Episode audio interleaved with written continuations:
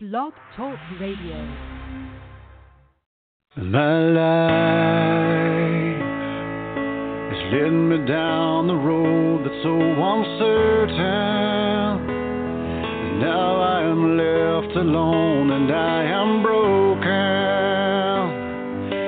Trying to find my way, trying to find the faith that's gone. This time,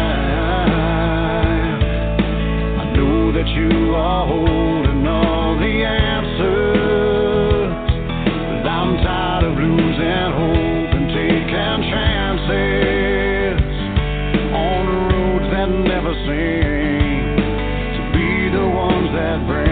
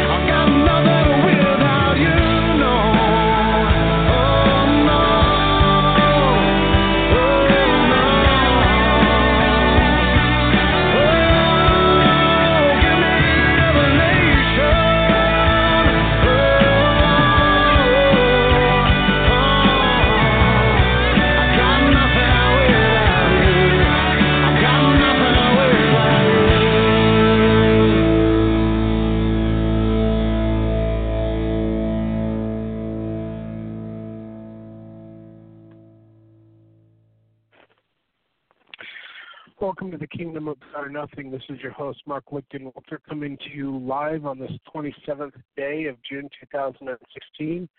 You can find us at blogtalkradio.com forward slash the Kingdom of God or Nothing.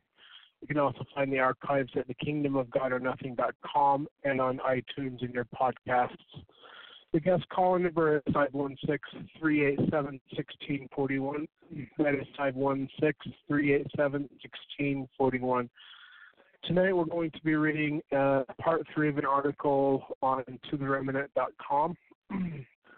the name of the article is We Thank Thee, O God, for a Princess. I have no idea why, but I like the article. Kind of a weird title. Anyway, uh, before we get into it, we will I'll offer the prayer and then we'll get right into the reading and we'll see where we go from there. We'll probably just read. Uh, there's like uh, let's see, seven parts to this. We are in part three. So, and uh, oh, let me see here. I guess I can. Uh, Uh, you can also find uh, my writings and stuff at uh, facebook.com forward slash L-A-Z-U-R-U-S 1977. That's uh, facebook.com forward slash Lazarus 1977. And I'm going to post this part three here on that wall. Let's see if I can do this real quick. Yeah, we'll do that there. And then um, Kim, I'll unmute you so that you can talk if you want to. So I'll do that here. Is that is that is that my work? Yeah, can you? I don't know. Does it work? Yeah, it works. Yeah. Remember, you can mute your, that headset uh, if you want to. Okay. All right. So I just posted that to the remnant part three. Uh, we think the O God for a princess. If anybody wants to read along. Yeah, and uh, it was written by Adrian Larsen. So good. Uh, it's a good good article. I think I, I enjoy it uh, at least up to this point. So. All right, I'll dedicate the program. We'll get right into the reading. For Father heaven, we thank thee, Father, for sending us prophets in these days that bring thy message and thy word and thy scriptures to us. We thank thee, Father, for the atonement of our Lord and Savior Jesus Christ, who bring us back into thy presence. We ask thee, Father, that thy spirit be with us, that we can uh, discern truth from error as we read this article. We love thee, Father, and we say these things and dedicate this show and our time unto thee in the name of Yeshua HaMashiach, even Jesus Christ. Amen. what am I? You can hear me when I talk, and it's like I want to listen. Um, can hear me talking as he's my son, 10, 10 year old son. Be uh, 11 in just a couple months. So, anyway, excuse me. I'm having a hard time tonight for some reason. I got phlegm like crazy. Oh, Kim says, You're muted, Kim. She said that there's too much stuff in the our dust in the basement. We were down there packing boxes and organizing stuff. So I think she's right. Too much dust in the basement. Anyway, this article was written Tuesday, December 16th, 2014. And we'll get into it. Prophet, Prophets Part 3. We thank thee, O God, for a princess. Once again, no idea where he's going with that, but okay. Uh, Helaman chapter 13, verse 8. Therefore, thus saith the Lord, because of the hardness of the hearts of the people of of the Nephites. Except they repent, I will take away my word from them, and I will withdraw my spirit from them, and will suffer them no longer. I will turn the hearts of their brethren against them. In the first two posts in this series, we discussed the fruits of a prophet and the standard set by the Lord for discerning true prophets. By their fruits ye shall know them. Matthew chapter 7, verse 20. It is, uh, it is also covered uh, we also covered the fact that without the fruits of prophecy, visions, and revelations, it is impossible to tell if someone is a seer or revelator. The fruits come by the gifts of, of the Spirit, not by the virtue of any office in the church. Sadly, these fruits have been absent from the LDS Church for quite a long time. That is, we cannot point to any new revelation, prophecy, or vision to which the church in the last hundred year, uh, years to the church in the last hundred years or so. When I've pointed out this fact to my brothers and sisters in the church and even church leaders, the most common reply is we receive revelation at every general conference. Indeed, some regard every talk by the members of the first presidency or an apostle as revelation, because these men are sustained as prophets, seers, and revelators.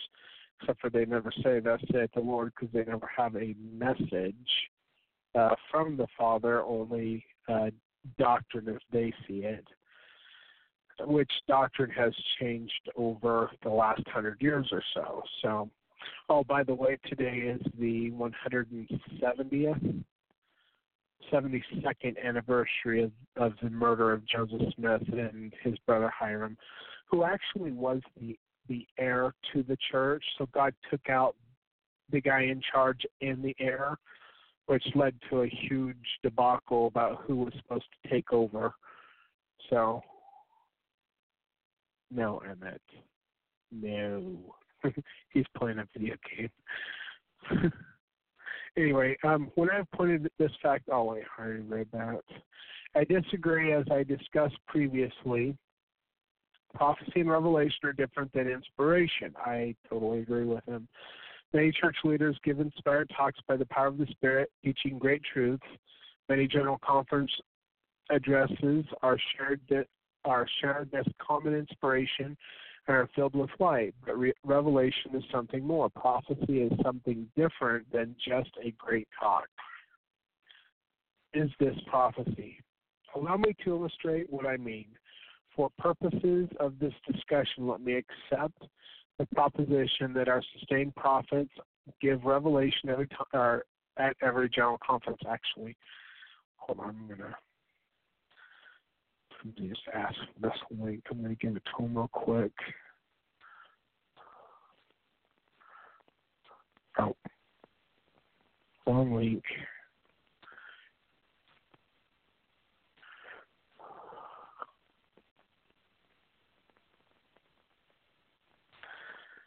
uh, live radios, all kinds of fun here. So this is a podcast. I would just pause it. There we go. Let's copy. And we'll give them this.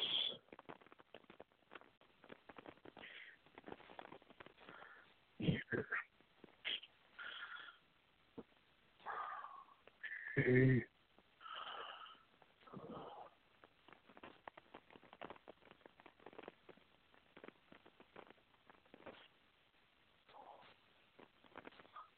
This computer work here. Oh, there it goes.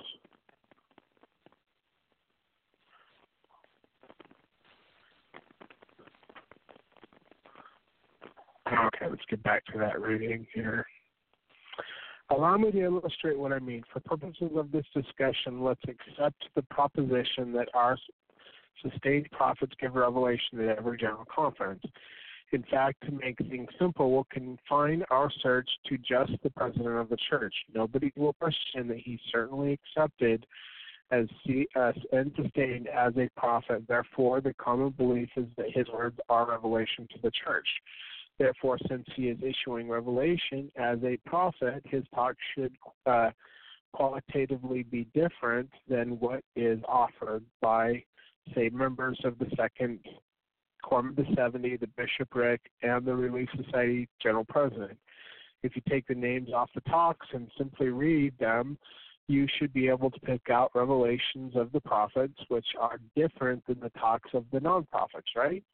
Try these. Which of these was spoken by a prophet at General Conference? Number one, we've all felt anger. It can come when things don't turn out the way we want.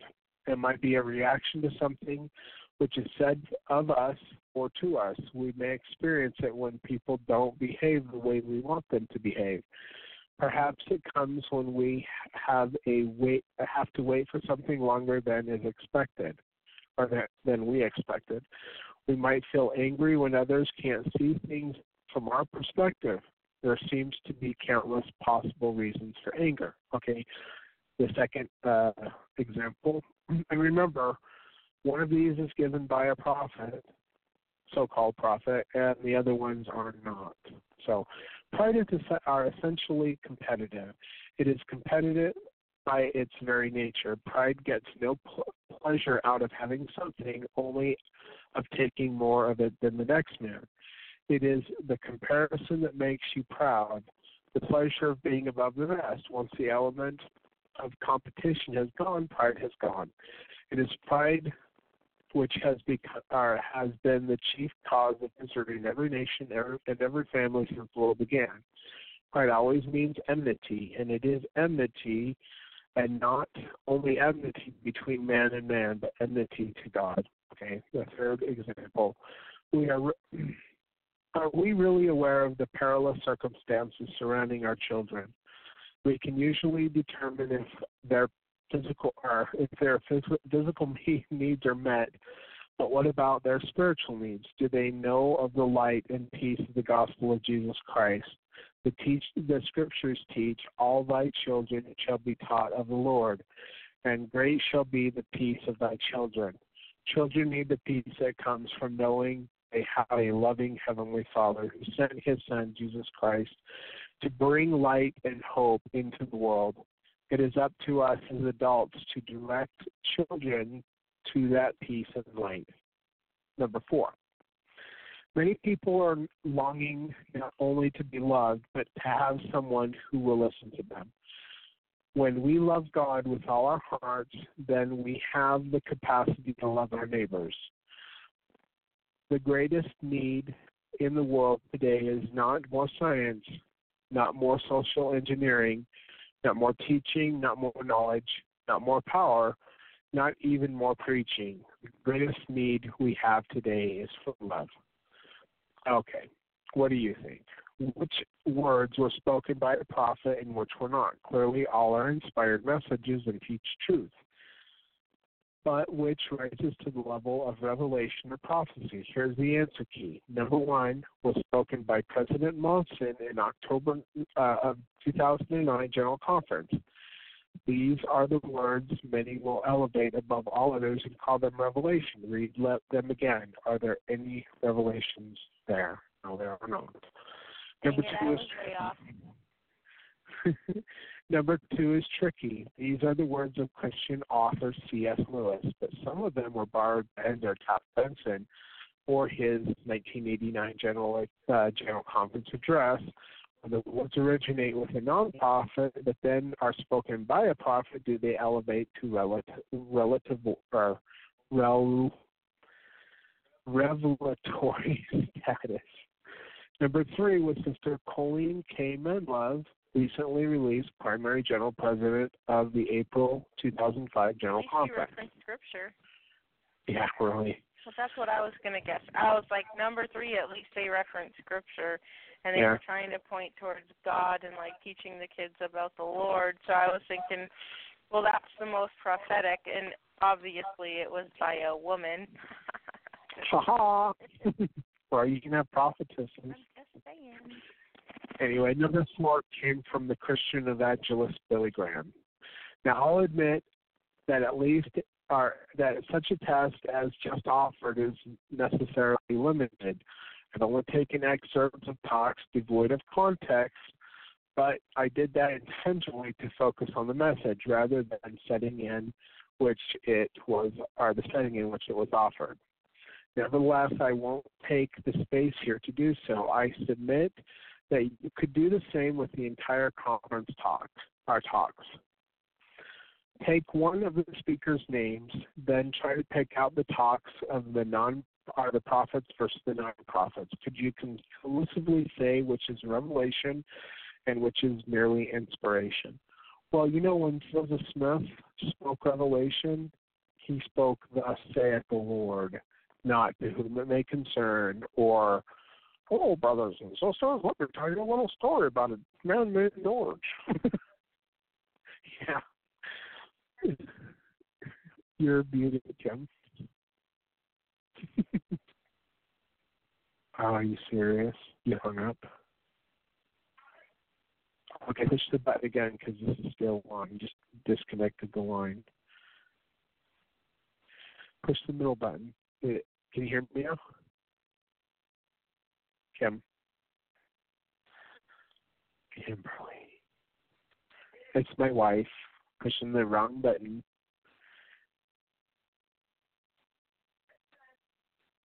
Well, let me see if I can connect you. Hold on. That's not it. Oh, it's not. It's not going to let me do it. Is it, is it working? Push the top button then. Just push it. You don't have to hold it in. Okay, push the second button. You just tap it.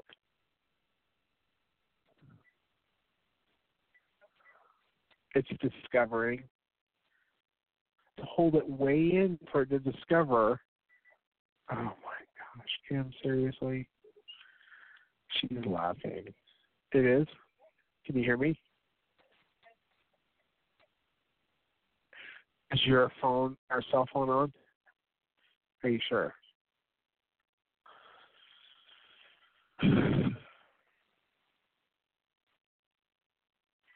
Okay, now push top button again, just tap it. Is it connected? You just can't hear me. And I can't hear you.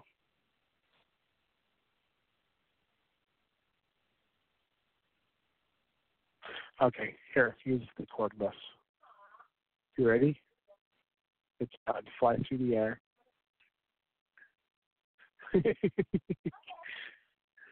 and I don't throw to mom. I was just joking.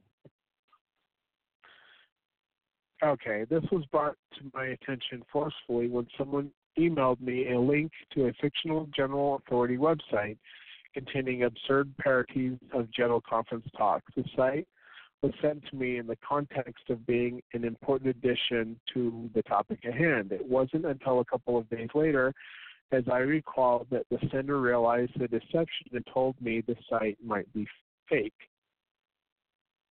How interesting. Hey, if you use the right vocabulary, speak the correct correlated phrases, and parrot what other general authorities have said, guess what? You you'll just sound like them. And that's the point. Men and women, even children, speak inspired words and teach beautiful truths. People of all faiths do so. LDS leaders certainly do, calling such words prophecy or revelation just uh, because they come out of one person's mouth, um, but merely a good talk when they come out of another person's mouth makes the owner of the mouth the most important deciding factor in discerning, discerning truth. It elevates the speaker above the message and relieves us of our obligation to seek confirmation from God. That's what too many people do. They just trust the words because of the person that's given it, and they don't even get revelation for themselves. Did you know? Uh, I think it's in Section 77. It says that um, all they who um, are some of some of one, some of another, some of Jesus, some of Peter, some of John, and it goes through this whole list, are the celestial kingdom. You know why they're the celestial people? Because they trust in the words of the prophet without getting revelation for themselves. There's lots of people out there that hear the words of Jesus Christ and they're like, that sounds good. I believe that, but they never go and get revelation for themselves or confirmation to find out if what they believe is true or their interpretation of that scripture is true. But and they are cursed for it because they were slothful in their duties. God said, if you lack wisdom, let him ask of God that giveth all men liberally, and he will not upbraid or he will not punish. If you've got to ask God, you can't just expect for for God to speak through a prophet and you don't go and get revelation for yourself because there's a lot of false prophets out there, and a lot of people think I am too. But I'm just saying, a true prophet will turn you to God and tell you you can become a prophet yourself. Anyway, um, let's see. It makes a man into an idol and God's word into a secondary consideration. This is against uh, Christ's injunction to know the man by the fruits and not the fruits by the man.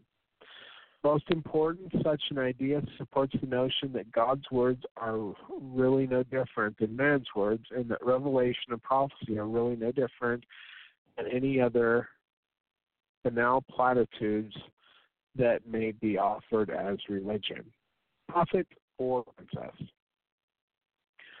You may not want to read what follows. It's harsh.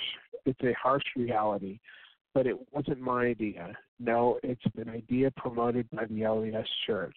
More specifically, I got what follows from an article in LDS Church on magazine, LDS Living, in which a quiz was offered comparing the words of LDS prophets to those of Disney characters. Check out this link. I'm not going to check out that link. Yes, that's right, prophet or princess. Hard to tell. What makes the quiz so much. Uh, that's what makes the quiz so much fun. The words of the prophets are entertaining. your soul is at stake or anything, so have some fun. I thought I or though I write a lot of stuff, there are times when I'm so caught off guard that I'm at a loss for words. This is not one of those times. Two words, in fact, come readily to mind, but this is a family friendly blog, so I'll edit them and present them as follow. Holy crap, are you serious?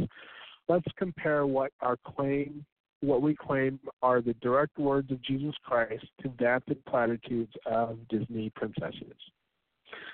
For fun. And this is what we pass for revelation.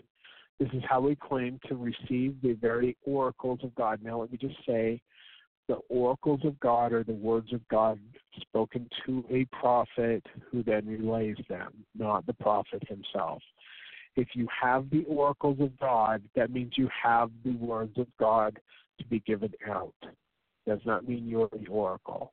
That is one of the false doctrines taught by the church today. They just simply don't understand what it means, uh, what the word oracle means. Anyway, this is where so many of us hang our hang our salvation secure in the knowledge that we can never be led astray, which is false doctrine promoted by Wilford Woodruff, and it contradicts Scripture.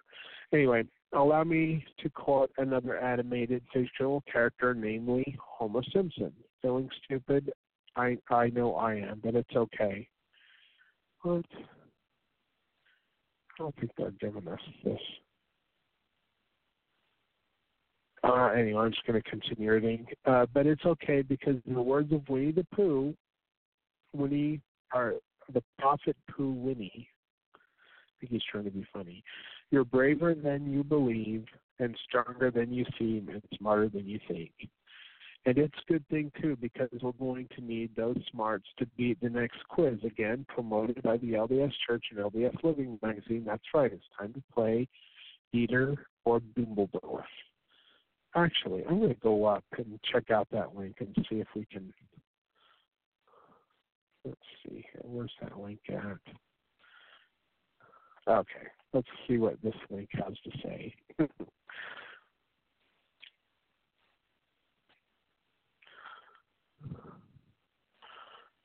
okay, let's see here.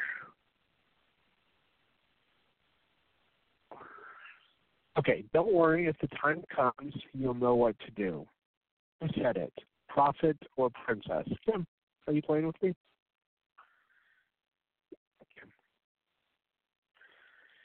Um, if something is burned or burned in the past, just leave it buried. That's a princess.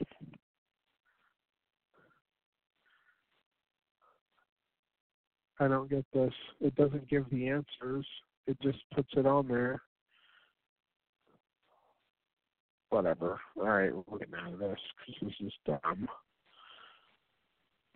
Let's try Dingle, uh, or Dumbledore for Dieter. Try that one here. Maybe it's better. This is all on the Who Said It? Dumbledore Dieter. Let's see here. Scrolling down. Number one, who said it? Light can illuminate the path before us and lead us through the darkest night into the promise of a new dawn. Who said it? Never give up on anyone. That include, uh, and that includes not giving up on yourself. That one's Uchtdorf. Are you sure? It doesn't give the answers. Excuse me. Then I'm right. Oh, okay. Yeah, I think you're right, but anyway, whatever. This what's that? Not even at the end of the whole page. It doesn't give All it. right, just add comments. So that's stinky. Yeah. In this fast-paced religious extra- extravaganza, you'll get to guess which I don't even know what the word is. Hackneyed, hackneyed glitches were uttered by fictional wizard Dumbledore, for which are spoken by prophet and revelator Dieter Uchtdorf. After all, as the introduction states, they were both, uh, they both have silvery, silvery hair, speak with foreign accents, and are known for their wisdom. having trouble, here's a hint. If it's about flying a plane, it's about Dieter, or it's Peter. If it's about flying a broom, it's Dumbledore. If you're welcome. I hope you forgive the sarcastic tone of the above. Sometimes this is the best way to highlight utter absurdity. When the saying, sayings of those prophets are viewed as uh, the source of entertainment, when the words of eternal life are confused with slogans of fictional wizards, then we look like fools. Trifle with sacred things, unable to discern God's word from man's. We are indeed wretched and miserable and poor and blind and naked. Revelations chapter 3, verse 17. Would we ever play such a game with the words of Christ? Isn't the fact that we play such games proof enough that we ought, or that though we claim the prophets speak for Christ, we don't literally believe they do? Do we not show by our own works that prophecy has ceased? For those we call prophets only offer what is commonly available and cease, are ceaselessly repeated every six months. Um, how will we ever know God's will? What are we to do in such circumstances? Well, it ends where the restoration began with James chapter 1, verse 5. If you lack wisdom, let him ask of God that giveth to all men liberally, which means freely, and upbraideth not, which means he will not punish you for asking, and it shall be given him. I hate those uh, King James English. Like, like when I was on my mission, I'm like, we'd say this to people and be like, "What does upbraid mean?" I had to look it up, but it just means he will not punish you for asking the question. It was never about finding a man to follow. It was always has about, been about finding God ourselves. Of course, other mortals can point the way to Christ, but ultimately the journey to find Him is undertaken alone, uh, relying wholly upon the merits of Him who is mighty to save. Second Nephi chapter 31, verse 19. Moses chapter 1, verse 4. His voice is yet in Scripture. His voice is yet in the flood of revelation that came through Joseph Smith and his voice will yet speak to all who will ask and listen. His words never cease. End quote. But seeking him will take in faith, and it may require letting go of cherished but false traditions, and that might be uncomfortable. See, that's why the church basically came to a halt. Uh, par- partly uh, uh, because they didn't build that temple there in Nauvoo, but partly because you know, they just wanted to argue with the prophet and tell him how wrong he was all the time, even though he was receiving thus saith the Lord. That's actually what the Kim, do you remember what the newspaper press was that Joseph uttered um uh, said it was a nuisance and had destroyed and that the expositor or the expositor. If you've ever read that, they were like, How dare Joseph try to make us build temples and how dare he try to uh, gather tithing and uh, you know for different things, and uh, you know how dare he live polygamy and all these things, and that, you know it was just like stirring up a whole bunch of contention in the community, and it was all about and these this weren't just members of the community. I mean these were. I think one of them was one of his apostles, and the other one was a bishop of the church, William Law, Wilson Law. I can't remember. Anyway, it's a mess. Continuing, so it might be more entertaining to just go ahead and read the article about the prof of what prophets have said on the topic of Santa Claus. Oh, and I hear the Muppets are delivering the glad tidings of great year, uh, great joy this year too. Yep, that'll do. Oh, let's see here. Oh, now he's quoting Paul Simon, uh, Simon, the sound of silence. And people bowed and prayed to the neon god they made, and the signs flashed out its warning and the words that it was forming. And the sign said, "The words of the prophet are written on the walls of su- are on the subway walls and tenement halls, and whispered in the sound of silence." Okay, that's interesting. Oh, that we would uh, turn to God ourselves, search the scriptures, cry mightily in prayer, and seek to know Him.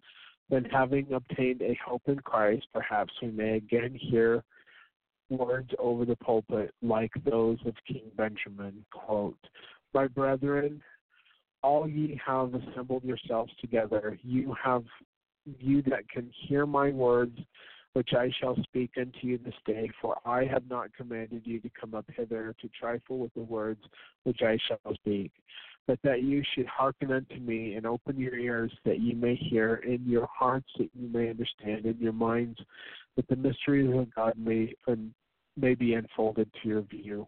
Mosiah chapter two, verse nine. Let's see. Okay, so we're going to go on to um, part four, but we're going to bring Alan up here and see if he has anything to say about any of this. Are you there, Alan?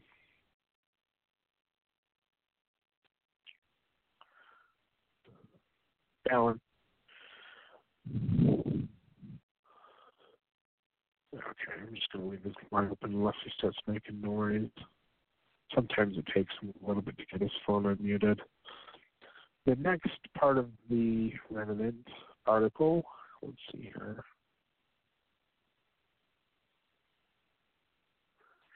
It begins, Wherefore they shall come to the knowledge of their Redeemer and the very and the very know how to come unto him and be saved. First Nephi chapter fifteen, verse fourteen. Prophets part four, presidents, popes, and politicians. Psalms chapter one forty nine, verses two and three. Let Israel rejoice in him that made him. Let the children of Zion be joyful in their king. Let them praise his name in the dance. Let them sing praises unto him with the tremble and the harp. End quote. This series on prophets has brought up a number of questions for various people about how to identify a true prophet. God works in patterns and his prophets generally fit the patterns he established. If you haven't read the prior three parts of this series, I recommend you read them first in order to lay the groundwork for this installment. Okay, and we did cover that uh, those on uh, Thursday and Friday last week. So I put together the following table to help us recognize and identify the patterns before us as seen in Scripture church history, and modern practice. In the following table, then refers to a prophet in the scripture up to and including Joseph Smith. Now refers to modern LDS prophets, most particularly the past are the last 30 years or so. The statement in this chart are all factual, and pattern items noted are generally accepted. Of course, there are isolated exceptions to all the items here, but my purpose is to point out the widely applicable patterns, not the exceptions. I've made no attempt to, categorize, to categorize any item as good or categorize any item as good or bad, right or wrong. I am merely stating things as they are. I didn't take the time to link to proof of each item noted, but they are all factual statements. If you doubt anything you read here, please investigate it further. That drives me nuts. Like you like give people things, and it's so easy to find it uh, with the internet today, but they want you to give them every little piece of, um, you know, scripture and where it's at, and exactly blah blah blah, whatever. And it's like do you want me to spoon feed it all to you? Like, if I paraphrase something because I am quoting it from memory, why don't you go look for it yourself? But most of the time, they won't even uh, believe it anyway. They'll just say, "Oh, you're trusting scripture," and it's like, you can't, you can't, you can't prove anything to anybody, even though miracles are done, uh, even though great mighty manifestations are done they say it's by the power of Beelzebub, which they did with uh, Jesus Christ and Joseph Smith. So, you know, I don't know. Like the only way people can tell who prophets are is by having the Holy Spirit, and oftentimes they don't have the Holy Spirit. They think they do. So, one more thing: if you're uncomfortable or angry with the facts presented, ask yourself why you feel that way. Since I've not attempted to make judgments about the facts, the judgments you make and the result resulting emotions are your own. I suggest that allowing emotions to cloud your logic and intellect put you in great danger. Therefore, I think it's a good idea to spend to suspend emotion and simply read as if you were seeking to understand a topic in school. These if these facts bother you, it's because you find them negative. More discussion will follow after the table, but for now, here are the obvious parts of the prophetic pattern pattern now, where they are where they came from. Then, hell from outside the established hierarchy. Now, promote from within the hierarchy, climb the ladder to the top. Then, have no rec- recognized worldly or ecclesiastical authority. They have titles, positions, many years, and well recognized hierarchy hold the highest ecclesiastical authority. Then, no family advantages or prestige. Now, often connected to family dynasties of power. How are they received? Then and now. Then, obscure and unregarded now worldwide fame and acclaim. Then derided, contradicted, attacked, accused of working for Satan. Unchallenged, their word is law, evil speaking to say otherwise, nobody would ever dare contradict. Then wander wherever they can, uh, they can stay alive. Now travel the world with much fanfare and acclaim wherever they go, plenty of press coverage and photo ops then not honored or respected, generally hated, cast out, or killed. Today, the prophets are honored, lionized, loved, fawned over, welcomed, worshipped, honorary degrees, buildings, and awards named after them, honored for professional and ecclesiastical uh, accomplishments. Then, unimportant and regarded. Today, the most important man in any room he walked into, the focal point of any meeting he attends. Thousands simultaneously stand in silence when he enters the room. Living cir- circumstances. I'm just going to go through the thens all, and then we'll go through the nows. Okay, so the living circumstances then often live with difficulty and lack, often poor as uh, to worldly goods, seldom noted or recognized, obscure, and largely unknown. But today, ride in chauffeured cars, fly in private jets, staff and assistants at their disposal, excellent food, clothing, housing, medical per, per, uh, care provided by the church if in want of nothing as the sole legal owner of the church and all its associated businesses and properties, the LDS president is one of the wealthiest wealthiest men on earth. He controls a vast fortune worth billions of dollars and administers sprawling empires of corporations, businesses, and real estate. Worldwide fame, or worldwide fame and acclaim, massive, star-studded birthday broadcast transmitted worldwide biographies written about him and sold for profit, books, contracts, autobiographies, well managed PR and public appearances, highest celebrity status. Then, Joseph Smith, capable of error, bear the Lord's rebuke and chastening when necessary, painfully aware of their inadequacies.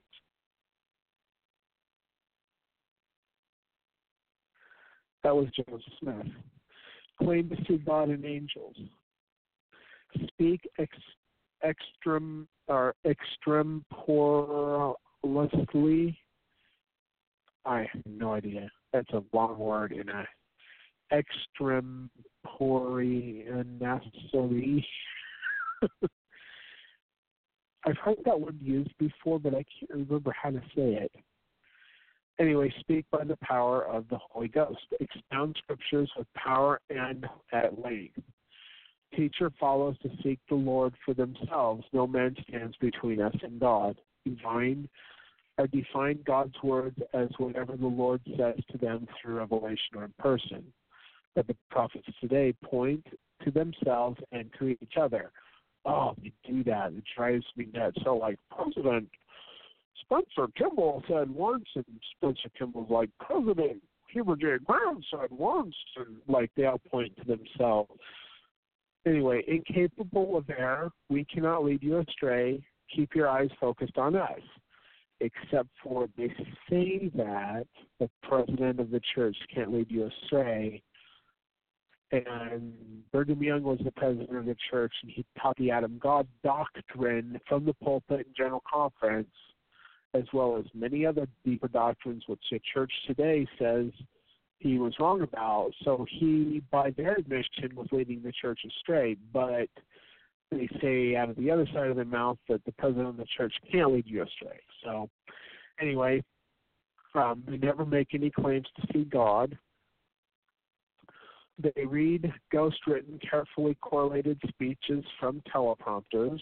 They do not speak by the Holy Ghost occasionally quote snippets of scripture along with quotes from poets, philosophers, scholars, and inspiring stories instead of expanding the scripture with power and at length. Uh, teach followers to look to them. All spiritual blessings flow through the position and the keys of the prophet. When Joseph Smith taught people to seek the Lord themselves, and no man stands in between us and God. Uh, today they say define God's words as whatever they unanimously vote it will be, but Joseph Smith defined God's words as whatever the Lord says to them through revelation or in person. All right, works. Joseph Smith healed the sick, raised the dead. Today, the old and sick are nearly dead. or they are old and sick and nearly dead. Joseph Smith works mighty miracles in public view. Now, no mighty miracles claims or claims such things are not suitable for public view. That's because they don't want you to. Uh, they don't want. If there's a prophet actually doing these works, they say it's too sacred to talk about. Uh, you know, because they don't want to be upstaged. Joseph Smith brought forth new revelation, new scripture, new vision, our visions, prophecy, and revealed mysteries of godliness. But today, these these false prophets continually repeat an ever shrinking assortment of gospel platitudes. No new revelation, and prior revelation is neglected and ignored. Absolutely. Joseph Smith quoted God, thus saith the Lord. Today, these false prophets of Ephraim quote each other, thus saith my predecessor. A lot of times they don't even give the quotes of where they're getting the stuff from. I've seen that a lot too. I've seen President Monson give uh, Joseph uh, Joseph Smith quotes and not give any acknowledgement to Joseph Smith, and he acts like it just comes from his own mouth, and he doesn't actually give any reference to where he's getting that from. Joseph Smith prayed for the Lord's mercy towards a wicked generation, begged the Lord to spare the people a little longer that they might repent. Today, they pray for the Lord's Bank at its grand opening and cut the ribbon of a new multi billion dollar luxury shopping mall, uh, mall built with, with church funds. Well, they say it's not from church funds, but every dime that the church has comes from tithing.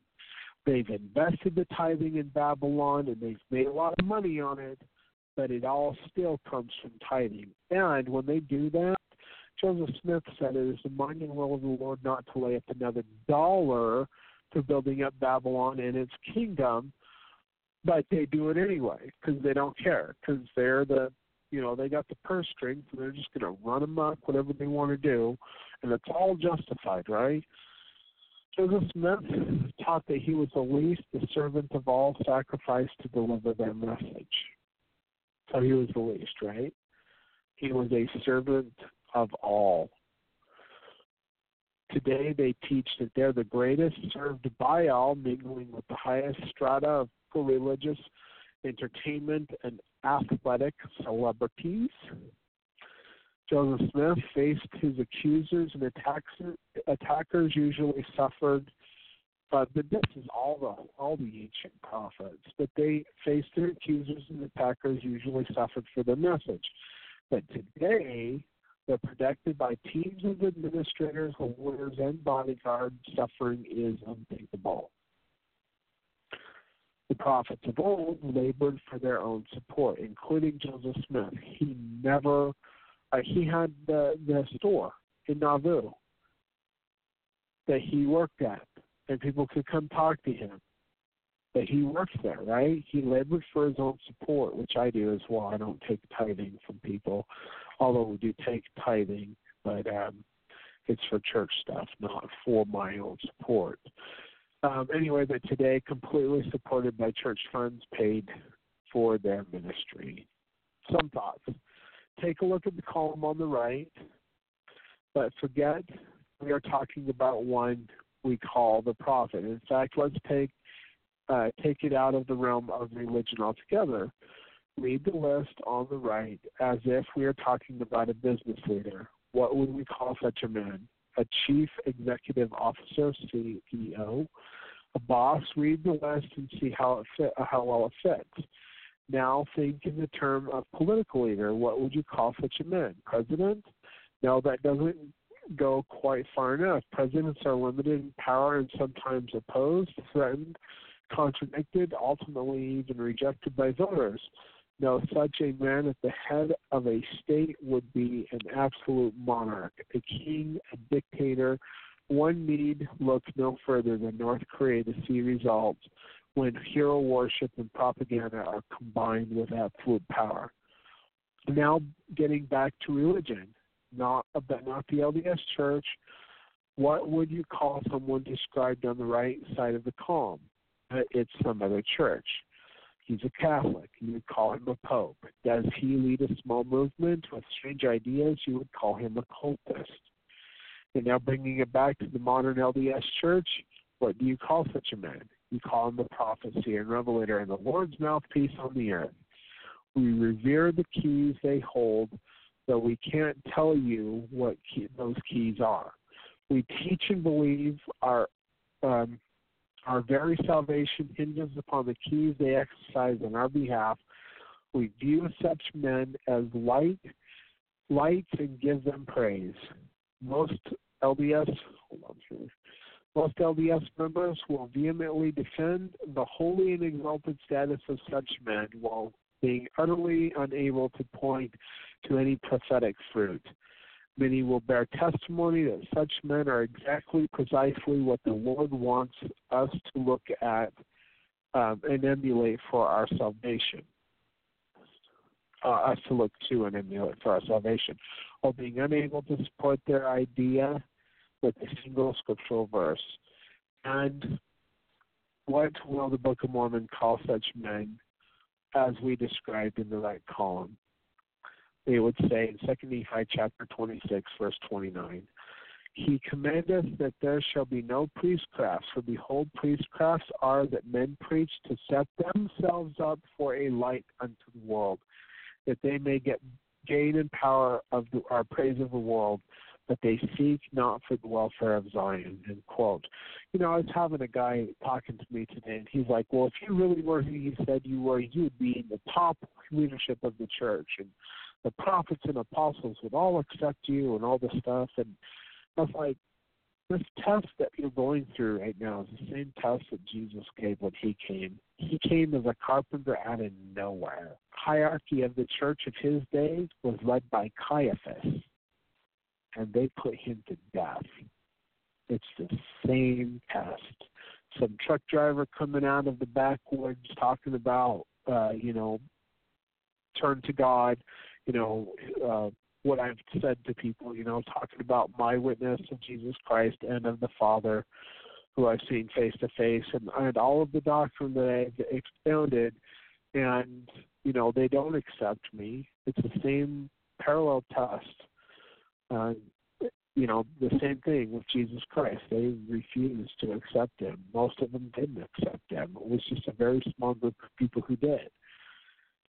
Anyway, continuing, look at the column, the right column again. Look at the Book of Mormon definition of priestcraft. Then think carefully. Incidentally, priestcraft is a largely misunderstood, but nonetheless very negative term among Latter day Saints. See, they they look at everybody else and say, "Well, you guys are practicing priestcraft because your pastor's taking a little bit of tithing, you know, to to live." Anyway, one who practices priestcraft would not want to be accused as such. That's um, that's why I find it curious that if you visit www.scriptures.lds.org and search on the term priestcraft, the above scripture will not come up. And yet there is there it is in the Book of Mormon. You know that that's another thing that drives me nuts. There's lots of scriptures you can like find if you know where they're at, but if you try to search for them, you can't find them. And if you try to find the links to like the One Mighty and Strong, which is linked to Isaiah chapter 28, you won't find that either, even though it's in D&C section 85. Because they don't want you to know about it, because they're trying to keep you in the dark.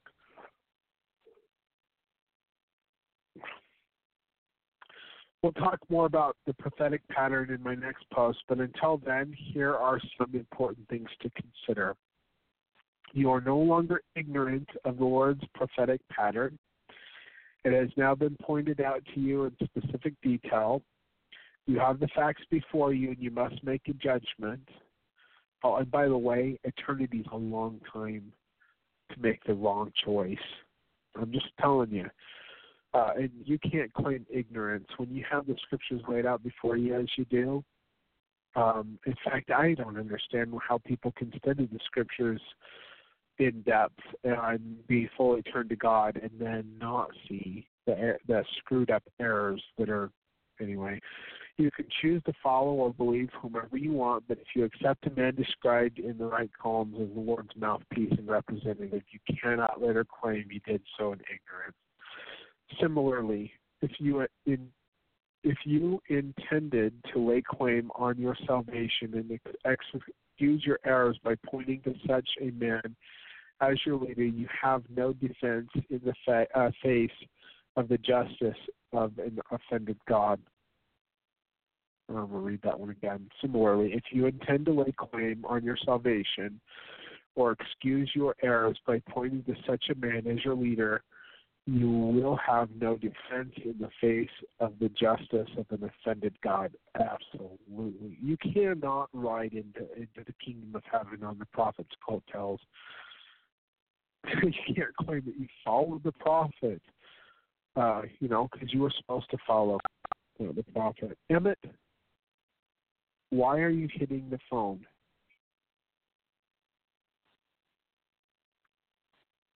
Okay. The will, let's see here. Claiming you followed the prophet will provide you no protection at the day of judgment. See, you got to stand there by yourself. Nobody stands around you. You stand there by yourself uh, answer for your crimes. And well, Jesus Christ will be there if uh, if you qualify for that. Anyway, the Lord will never command uh, never commanded you to follow any mortal man. You and you alone will be responsible for your errors. Oh yeah, let's see that. Although in Psalms chapter two it says, "Blessed are all they who trust in man but it's talking about Messiah ben Yosef, not. And you can trust a prophet as well, but you've still got to get revelation as to whether or not they're speaking the truth.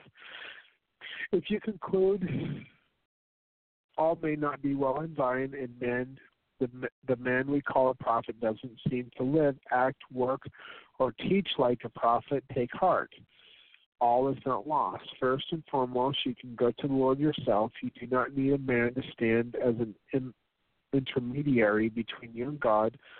Whoever said you uh, you do was deceiving you.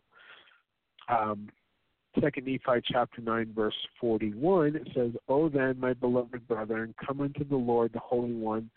Remember that His paths are righteous. Behold the way uh, for man is narrow, but it lieth in the straight course before him. And the keeper of the gate is the Holy One of Israel, and he employed no servant there. Okay. As I said, all is not lost, though uh, through this, Emmett, stop interrupting me. I don't need to know that, and I don't care. All I said all are as I said, all is not lost. Through this, uh, through this, all there is actually good news to consider as well. But first, it is necessary to remove the scales from our eyes so we can see what the Lord has done in the past and is doing in our day. We'll discuss the good, hopeful, and inspired, inspiring modern works of God in a future post. I'll close with this personal story. My LDS temple, my local LDS temple was extensively renovated and rededicated in 2012. As a standard church world, uh, church-wide practice, the youth in my stake were recruited to perform a cultural celebration the night before the dedication. This occasion was touted as an opportunity for the youth to dance for the prophet. I thought that sounded troubling, but chalked it up to some over exuberance uh, on the over exuberance on the part of one promoting the event. Three of my children participated. As they participated, I attended one of their rehearsals at my stake center. There in the gymnasium, they must have had 300 kids crammed wall to wall, all facing the same direction, practicing their dance moves while trying not to step on one another. Dance instructor was at the front calling them um, through their moves, and above the dance instructor, taped to the wall at least 12 feet high, was a photo of President Monson. The picture was there to remind the children that they would they would be dancing for the prophet when they performed. The phrase was used as motivation for the kids to give it their best. After all, they wouldn't want to let the prophet down. This is a true story. I won't share the thoughts and pictures it brought to mind. It just sums up by saying it gave me a lot to think about. And in Luke chapter 4, verse 8, and Jesus answered and said unto him, Get thee behind me, Satan, for it is written, Thou shalt worship the Lord thy God, and him only shalt thou, shalt thou serve. Luke chapter 4, verse 8. P.S. I probably could have saved you a lot of time by simply sending you uh, you to this link. It summarized summarizes in 30 seconds what I've taken several minutes to explain. Let's go to that link and see what it has to say. This is bearrecordblogspot.com. All things bear record of me, and all this shall stand as a testimony against the world at the last day. Ether chapter 5, verse 4. I served in the United States Navy towards the end of World War II. I was a seaman in low, or lowest possible rank in the Navy and I qualified to be seaman first class, after which I qualified to be a yeoman third class, or, or sorry, seaman third class. World War II ended, and I was later discharged, but I made a decision that if ever I went back into the military, I wanted to serve as a shield officer. I thought no more mess kitchen for me, no more scrubbing the decks if I can avoid it. After I was discharged, I joined the U.S. United States Naval Reserve. I went to drill every mor- uh, Monday night. I studied hard that I might qualify academically. I took every kind of examination uh, imaginable, mental, physical, and emotional. Finally, there came the beautiful news: you have been accepted to receive the commission of an ensign in the United States Naval, Reserve. I gleefully showed it to my wife, Frances, and said, I made, made it. She laughed.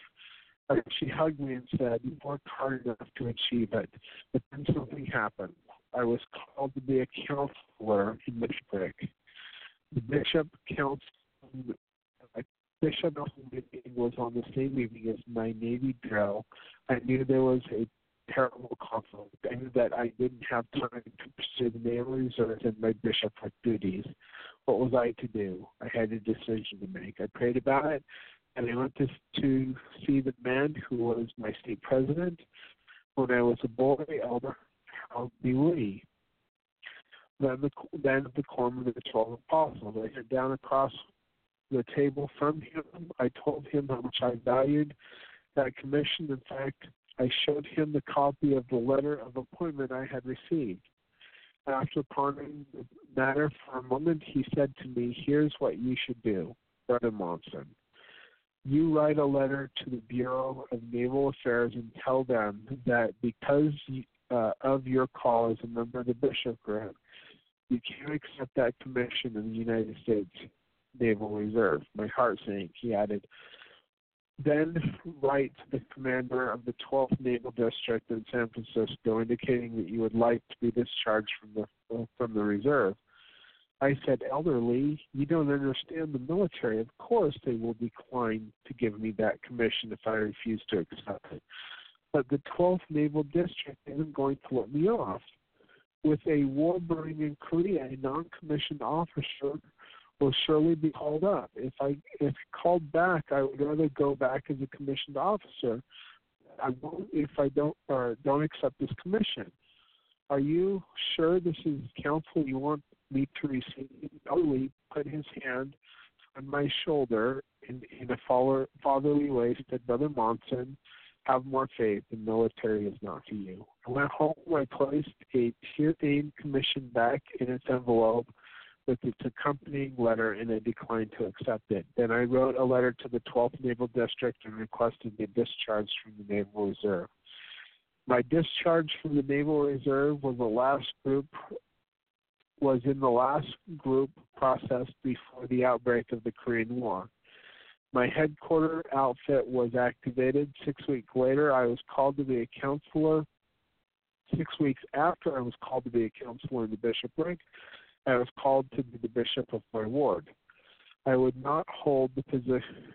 I would not hold the position in the church I held I hold today if I had not followed the counsel of that of the prophet. I had not prayed about the decision.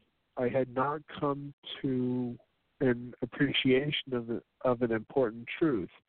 The wisdom of God oft times appears as foolishness to men, but the greatest single lesson we we can learn in mortality is that when God speaks and his children obey, they will always be right. It has been said that history turns on small hinges, and so do our lives. Decisions determine destiny, but we are not left unaided in our decision. If you want to see the light of heaven, if you want to feel the inspiration of the Almighty God, if you want to have that feeling within your bosom that Heavenly Father is guiding you, and follow the prophet of God. When you follow the prophet, you will be in safe territory. Or Christ, we rejoice in Christ, we preach of Christ, we prophesy of Christ, and we write according to our prophecies that our children may know to what source they may look for a remission of their sins. Second Nephi chapter 25, verse 26. So, all right, let's just of that and go to this next one here. We're going to go to part five, Crying in the Wilderness. All right, we're reading totheremnant.com. It's an article posted by Adrian Larsen. We're on part five, I think.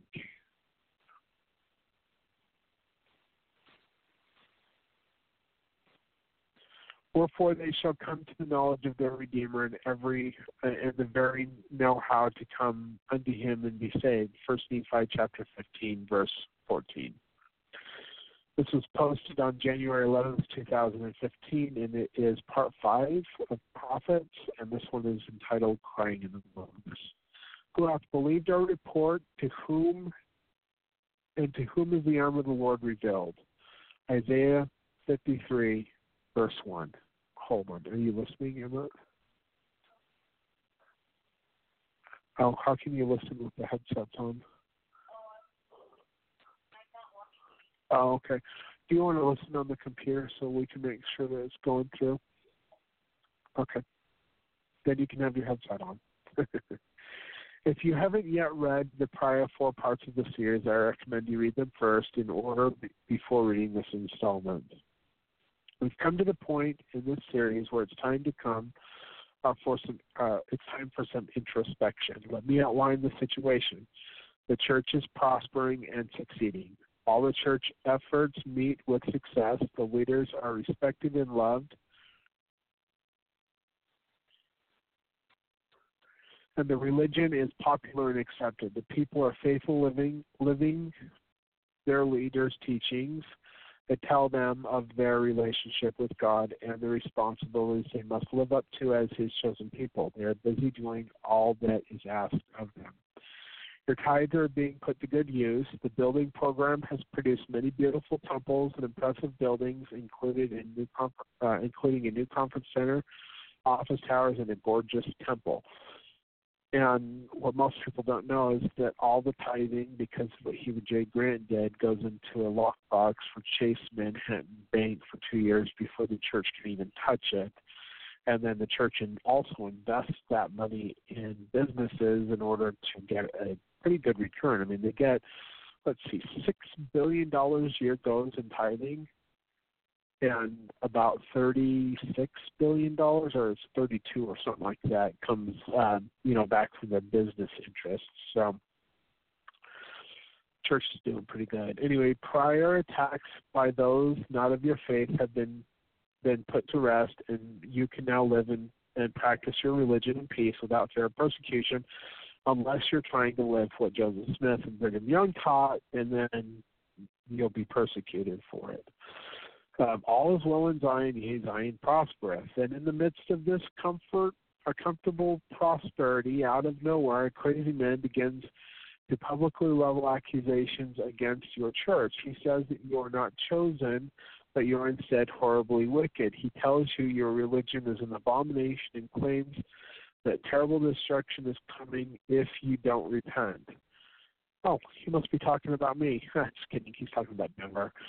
Denver. What's worse, he begins attacking your leaders as being corrupt, greedy, ignorant, and uninspired. The man who makes such accusations has no authority, title, or office. Oh, wait a minute. No, he's talking about what Jesus Christ did to the Jews. Oh. the man who makes such accusations has no authority, title, or office, except for by God. He's a nobody, neither uh, known nor respected in the church. He's so deluded he actually claims God talks to him, and he tells and tells him what to uh, to say all these horrible, unkind, and hurtful things about your church and its leadership. Oh wait, he could be talking about Jeremiah too, or uh, Lehi, or Isaiah. of course, he's wrong. All the evidence shows that God is pleased with your church and pouring out His choicest blessings on the leadership. Anyone can see that. Consequently, many are hurt and angered by this man. They feel threatened. They fear him and his message.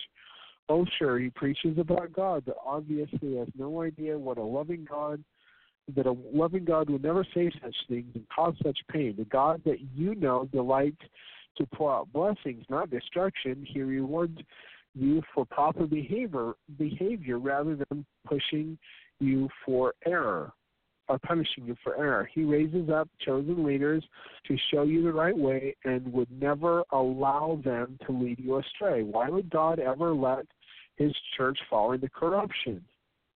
This crazy man must be deluded and easily dismissed. That's what they say about me as well. Efforts to ignore him ensued just as are though he just won't shut up. Ultimately, as one who may potentially mislead and even eternally damage those who listen to him, we must he must be stopped in any possible way.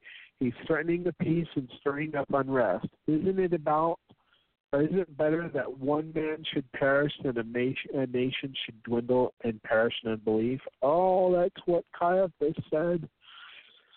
Unfortunately, efforts to arrest and punish him for his crimes fell. As he gets wind of what's coming and leaves the country, he makes a clean getaway and is safe. But happily, the darkest episode seems to have passed, which is why it's so shocking when two years later he comes back and tries again.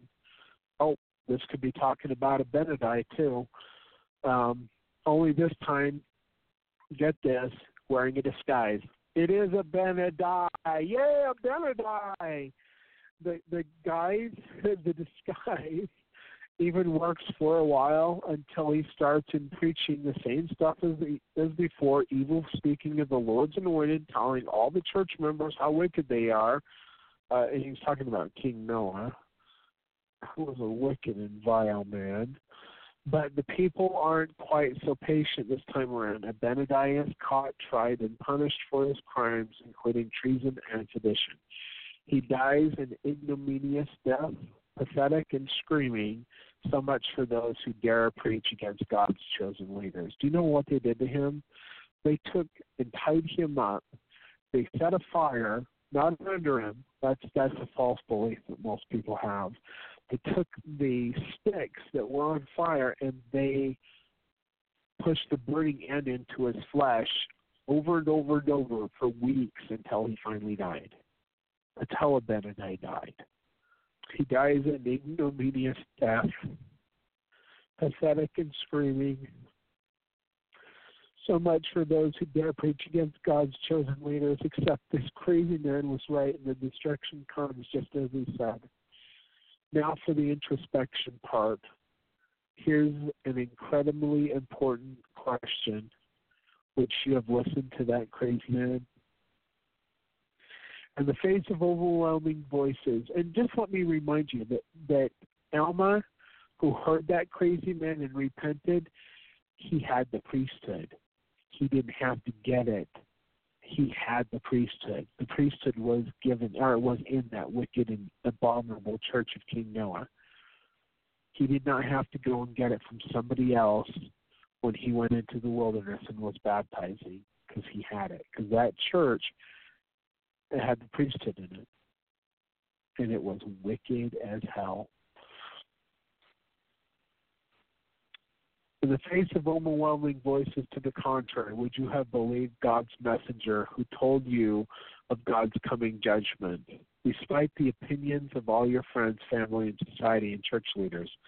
Would you have recognized and believed God's messenger, or would you have stuck with King Noah and his priests, who taught you, after all, flattering things much easier to hear in exchange for your idolatrous devotion to them? Fortunately, one man did believe God's messenger. And if you are a Mormon, you owe everything to Abinadi and his one convert, Alma. How so? As you may recall, the Book of Mormon is a continuing record of apostasy and restoration. Time and time again, people turn away from God's true gospel, lapsing into apostasy, practicing various forms of wickedness. Oddly, such a people are always very religious and devoted to their falsehoods. And time and time again, the Lord, ever merciful, sends messengers to call the people back to the truth. Let me reiterate this doesn't just happen once, but continually. There is no group in the book that manages to maintain fidelity to truth.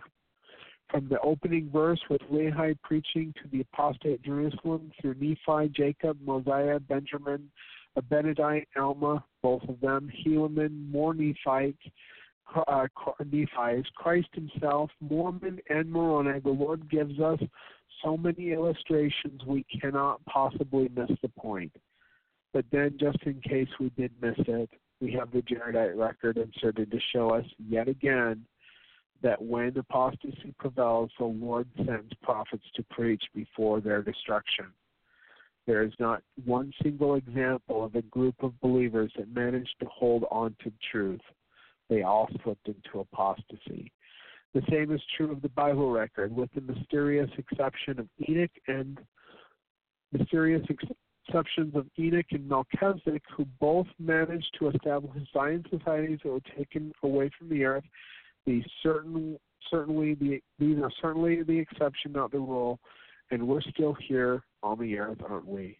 Now getting back to the example at hand. If there had been no Abinadi, there would have been no Alma, no Nephite restoration, the ultimate, and ultimately no Book of Mormon, Joseph Smith, or the Mormon Church. Of course, the Lord could have tried again with another messenger, but that's exactly my point. It's a pattern. The Lord always sends prophetic messengers when there is an apostasy. And so, to the question again, if you had lived in those days, would you have recognized God's messenger? If yes, why and how? What makes you think he would have been moving, would have been among the very small number of believers who accepted the Lord's messengers? Believed in the Lord's belief in the Lord's messengers is a very rare thing. After all, John the Baptist preached outside of the church.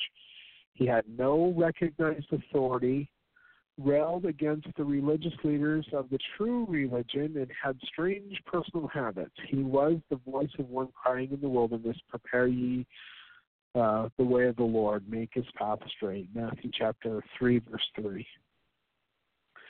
Would you have submitted to John's baptism? According to Joseph Smith, John wrested wrested the keys of the kingdom from the Jewish leaders, and they didn't even know they had lost their authority. Teachings of the Prophet Joseph Smith, page 276. They still had the temple ordinances, the fine trappings of wealth and prestige that came with the priesthood office, and they were rejected by God. Yet the multitude still followed them, and John was murdered. Jesus came out of obscurity, preached against the legitimate, legitimate leaders of the true religion, broke the traditions and rules of his faith, and ultimately killed uh, was killed for his message. Would you have recognized him? Few did.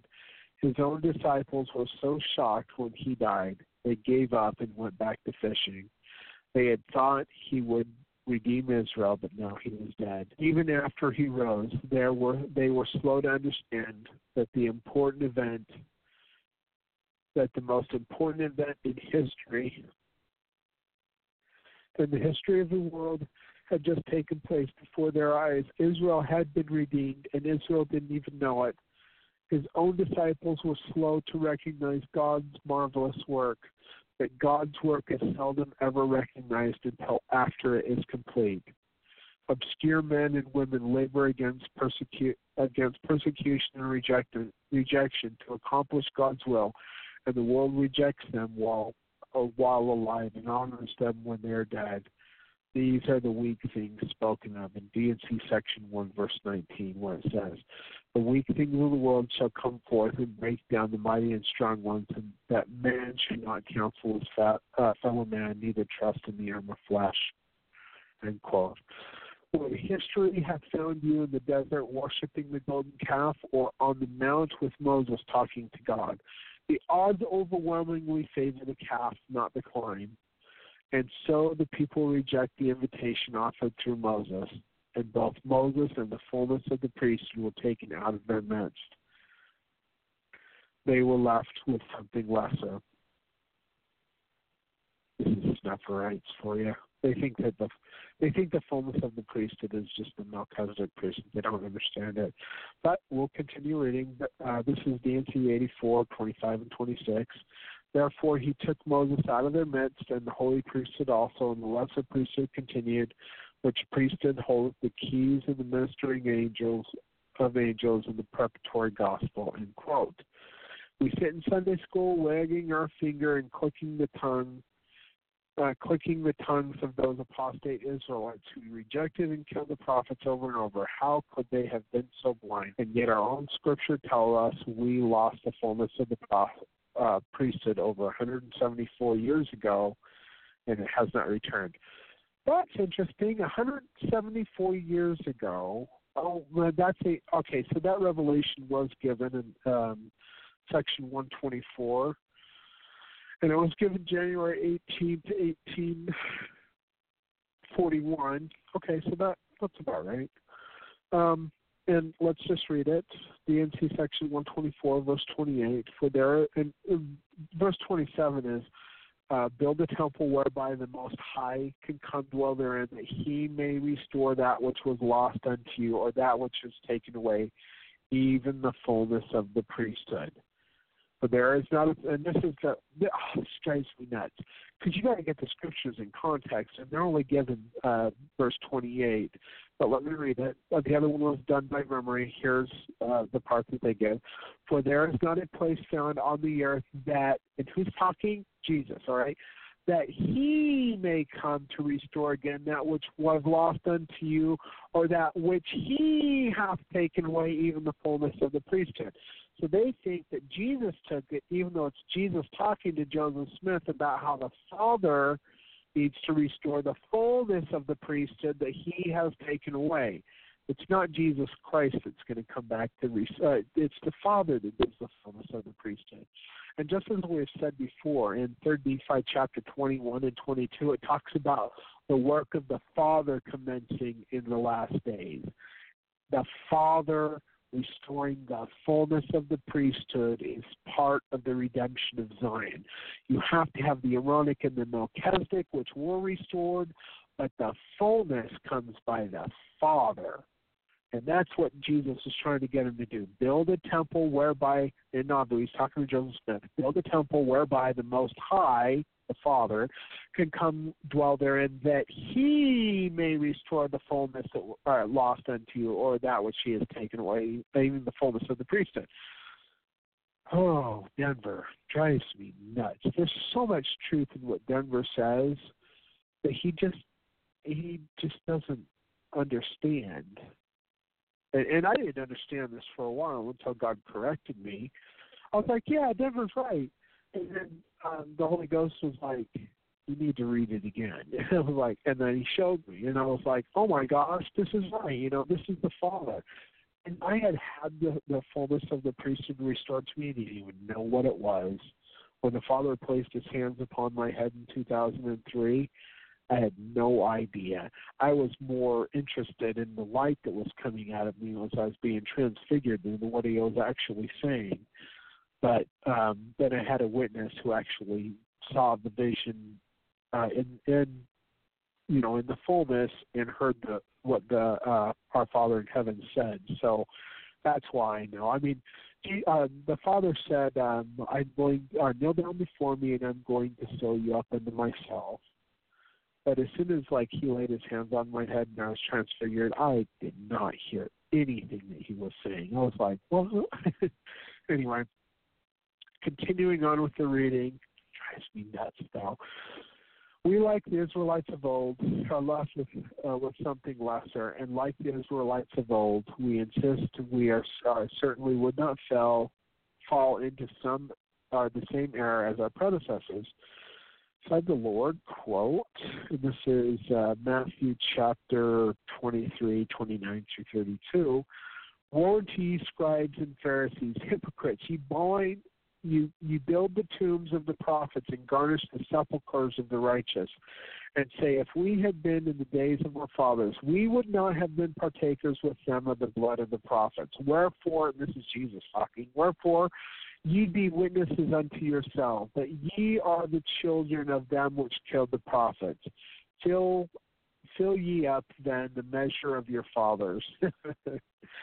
oh, it's Jesus talking to these fools, these these uh, Jewish hypocrites. He said, "We wouldn't have done what our fathers did, but they did. They did exactly what they, their fathers did." Continuing, then just drive the just to drive the point home. Why exactly do you suppose Mormons choose to follow the following warning? Choose to uh, to include the okay. Why exactly do you suppose Mormon chose to include the following warning in his book, and who exactly do you suppose he was attempting to warn? Those who would never read his book, or us, who the Lord showed to him in detail and who claimed to believe the book he gave us. Read this scripture carefully. And we're going to read just Helaman chapter 13, verses 25 through 29.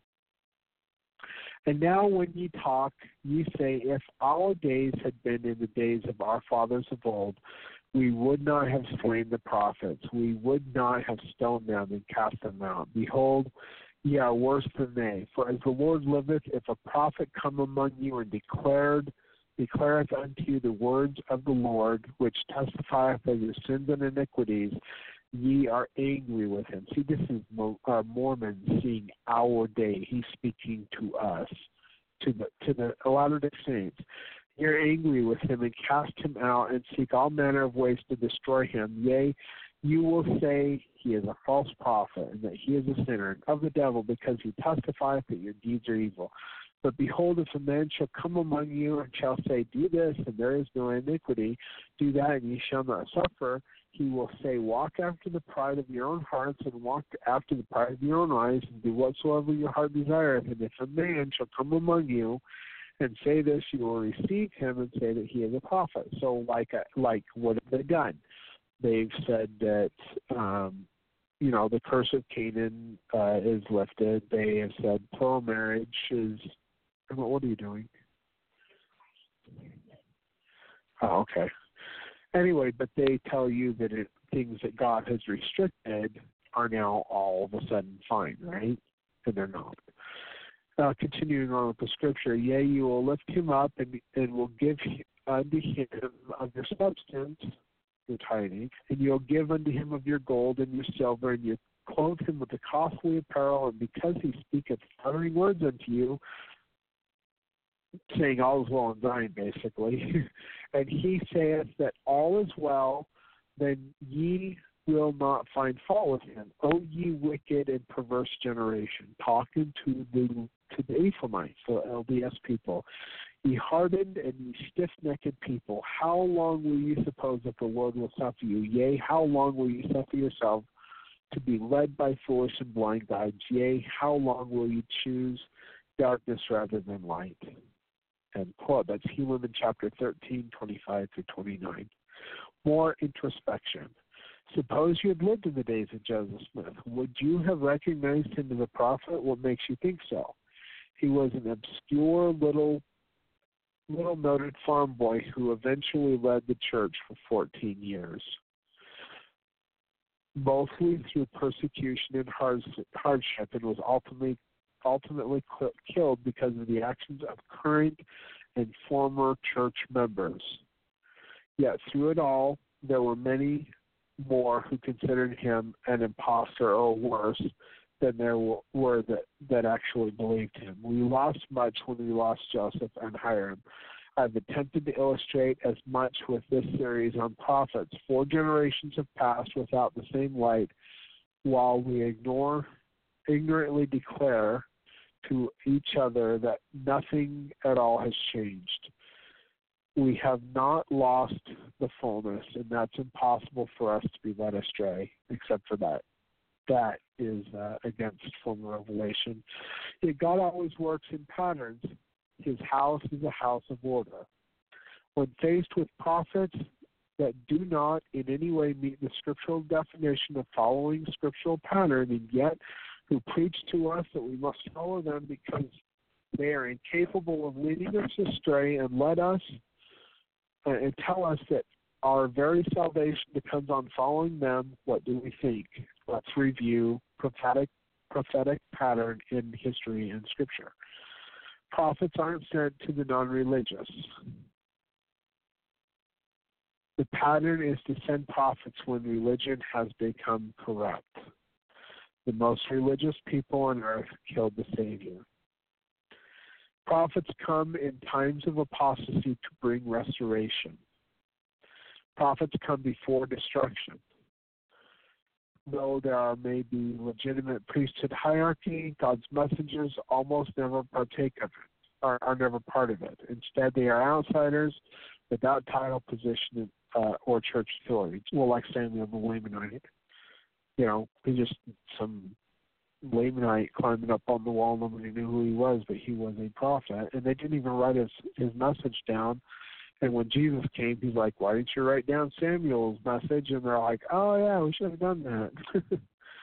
True messengers fearlessly preach repentance. They openly declare their witness of having met the Lord and received their commission from Him. Or, like I do, I, I openly declare that I have met our Father in heaven and Jesus Christ face to face and embraced Him in the flesh. And they're the ones who sent me. True prophets are not popular, widely recognized, or generally accepted. They are often cast out or killed.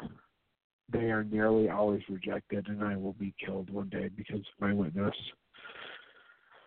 And now to the point of today's post. What if the Lord repeated his pattern today? What if he indeed much what if we indeed lost much light with Joseph and well what was left has continually dwindled since, to the point that the religion we practice now bears little resemblance to the one Joseph taught. Is one or is and is left barren of any saving power. And what is seeing this con- uh, condition and knowing of the coming destruction, God sent another true messenger to warn us. Would you recognize God's messenger? Would you have the courage to listen and to believe? Would you have the fortitude to fearlessly evaluate your religious traditions against the light of Scripture and consider the possibility you might be lacking something important? Or would you say, nay, shut your uh, shut, shout your testimony that we follow the living prophet and we cannot ever be led astray in the face of prophets who do not prophesy, seers who cannot see, revelators who reveal nothing, would you be humble enough to go to the Lord and seek answers for yourself? So there's a picture here. It's, it's a picture of Thomas Monson. It says, Come listen to a prophecy and revelator do none of those things. Um, Sunday, April 7th, 2013.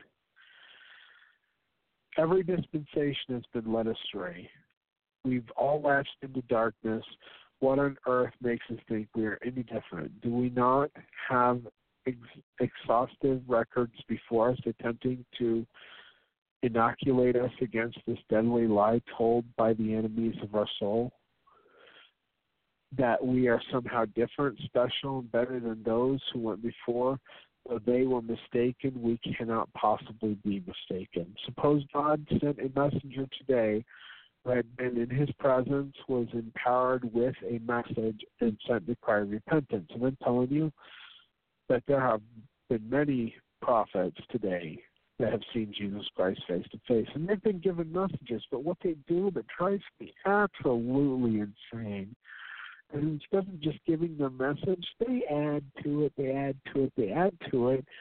And then they say, well, because I said it and I'm the prophet, you must follow me. And then they do the whole thing of like, you know, just leading the people astray and and and uh, not teaching the people to get revelation for themselves. At least the prophets that I've come across. Not all of them, but some of them do that. It just drives me insane. How would the church respond to such a messenger? History tells us such a messenger would be rejected. But the more important question, the most important question is how will you respond? My next post will deal with how God is following his pattern in our day, and for those who are uh, determined to jump to the wrong conclusion, this has nothing to do with me. I'm not a prophet, nor do I intend to proclaim myself about uh, anything about myself at all, but you should be a prophet you have to be a prophet to know a prophet. Anyway, I don't expect you to believe me, but I hope you will believe God. I hope you will spend more time asking God if the things written here so far are true. Ask if He is indeed following His pattern in our day.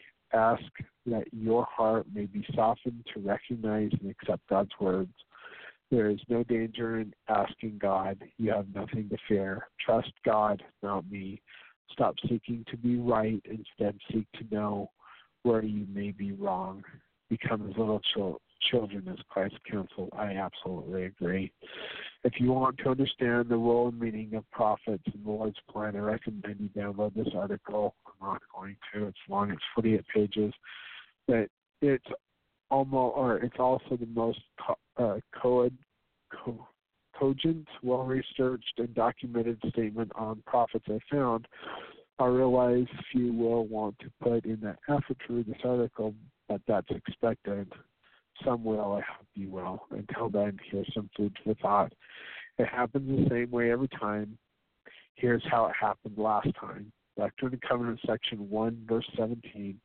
I, the Lord, knowing the calamity which should come upon the inhabitants of the earth, called upon my servant Joseph Smith Jr. and spake unto him from heaven and gave him commandments. End quote. If it happens again, if the Lord does indeed call and empower another voice crying in the wilderness in our day, will you recognize him how? Let's see here. Second Nephi twenty eight, twenty seven through twenty nine it says, Woe be unto to him that saith, We have received and we need no more. And then find woe unto all those who tremble and are, are angry because of the truth of God. For behold, he that is built on the rock receiveth it with gladness. That's rock. Of, that's the rock of Revelation spoken of there. And he that is built upon a sandy foundation trembleth lest he shall fall. Woe be unto him that shall say, We have received the word of God, and we need no more of the word of God, for we have enough. So, end quote. Just wanted to say, like, where are Denver Snuffer's that say it's word revelations? Because I haven't seen any. You know, um, I mean, just you know, wondering there. So, uh, Alan, did you have any comments to make on any of this so far? I have your line unmuted if you're hearing me. Alan?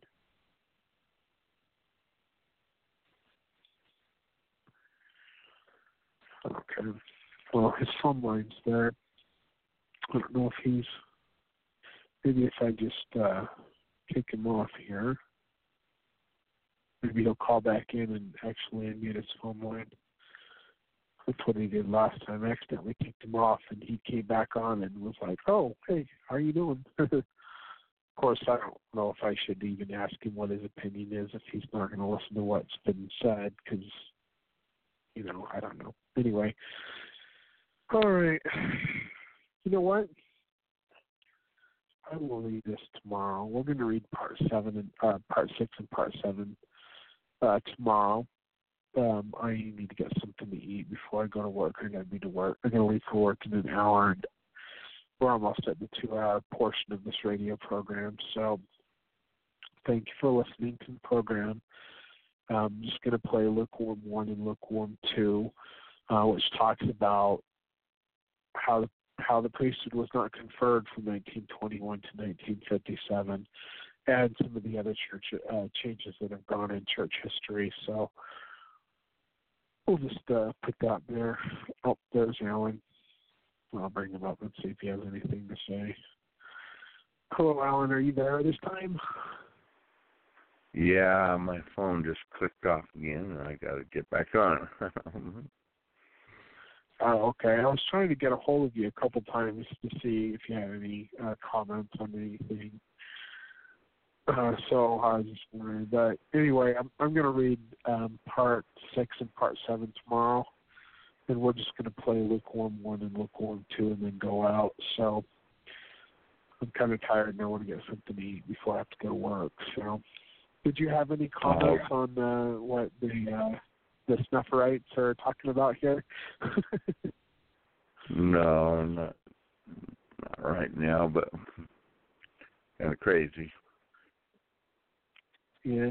I just don't understand how they can read um, section 124 and realize it's Jesus Christ talking, telling them to build a temple whereby the Most High can come dwell therein, that He might restore it. And they're all like, well, that means Jesus. Jesus has to restore the fullness of the priesthood. It's like, no, Jesus is talking in the third person. He's talking about somebody else. He's talking about the Most High that would come dwell therein, that He would restore it, not Jesus you know, and uh, also in Third Nephi chapter 21 and 22, it talks about the work of the Father commencing in the last days. That's the work of the Father, restoring the fullness of the priesthood, redeeming Zion. You know, He's the one that sets it forth, not Jesus at that point. It's actually the Father that comes. You know, and we know, and because of Adam-ondi-Ahman, that the Father who comes is Father Michael you know, it's the Adam God doctrine taught there, but they completely reject it. Denver's completely led them astray on that point. So, but they make a lot of good points. Just They do have some error. Yeah. So, all right. Well, what was that? I say it's crazy. Except, uh, you know, in some ways you can see why they're looking for some. They're looking for for answers based on their own understanding. exactly. All right, well, I'll just put you back in the box, and I'll put myself on mute too, and we'll get into lukewarm one and lukewarm. First, and that is the truth. And if you don't want to talk about the truth, then turn off the TV right now. 20th, 1775. Many are called, few are chosen. Why? Because the many are walking in darkness at noonday. Where do you find that? Doctrine and Covenants 95, 5 through 6. Think about it. The, the most, the majority of people are walking in darkness at noonday. Are you part of those people that are walking in darkness? Out of the D&C 131, verse 6, quote, It is impossible for a man to be saved in ignorance. This is stuff that you need to ponder. It is impossible for a man to be saved in ignorance. On leading people astray, Brigham Young said this in the Journal of Discourses And if he, the Lord, should suffer him, Joseph Smith, to lead the people astray, it would be because they ought to be led astray.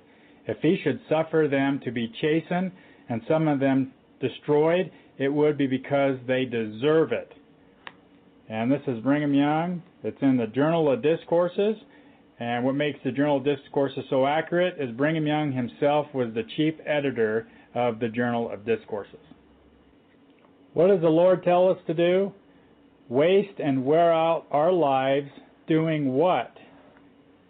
And here's what it says in Doctrine and Covenants 123, 12 through 14. For there are many yet on the earth among all sects, parties, and denominations who are blinded by the subtle craftiness of men, whereby they lie in wait to deceive, and who are only kept from the truth because they know not where to find it. That's what we're going to do today. We're going to show you the documentation where you can find it. Therefore, the Lord says, we should waste and wear, out our lives. Did you hear that? We should waste and wear out our lives in bringing to light all hidden things of darkness, wherein we know we know them, and they are truly manifest from heaven. And these should then be attended to with great earnestness. So the Lord here says we need to waste and wear our lives, exposing darkness because people don't know where to find it. And we are going to show you the documentation, and that's what this video is all about, is showing you the evidence and the documentation uh, of sources so you can check it out for yourself. Again, the Lord commands us as, as being watchmen who raise the warning voice saves their own soul. In verse 3 of Ezekiel 33 it says, And if he seeth the sword come upon the land, he bloweth the trumpet and warn the people. And whosoever heareth the sound of the trumpet and taketh not warning, if the sword come and taketh him away, his blood shall be upon his own head. And he that heard the sound of the trumpet and took not warning, his blood shall be upon him, but he that taketh warning shall deliver his own soul. So it's important here to take warning and pass it along. But if the watchman seeth the sword come, and blow not the trumpet, and the people be not warned, if the sword come and taketh any person from among them, he is taken away in his iniquity, but his blood uh, will I require at the watchman's hand, saith the Lord. So there is no no there's no escaping God's judgment. You cannot ignore the warning. I I am commanded to warn you, and you are commanded to warn your neighbor, and that's what the Lord commands us to do. All saints are commanded to sit on the watchman's tower and watch for the enemy in uh, sheep clothing. And uh, that is to warn our neighbor. It is not to say all sheep are good and positive and negative. The positive and negative does not exist in the scriptures. It's right and wrong. We are commanded to sit on the tower to watch for the enemy. The enemy are those who dress in sheep clothing, and they are not sheep, they are wolves. We should all be skeptical. You never know that if I am telling you the truth or somebody else is telling the truth, how do you know what is the truth unless you actually look to see for yourself? So please check out all the documentation that I show you in this video and confirm it for yourself whether it is true or not. What did Joseph Smith say about following the prophet? He says that they, church members, were depending on the prophet, hence were darkened in their minds.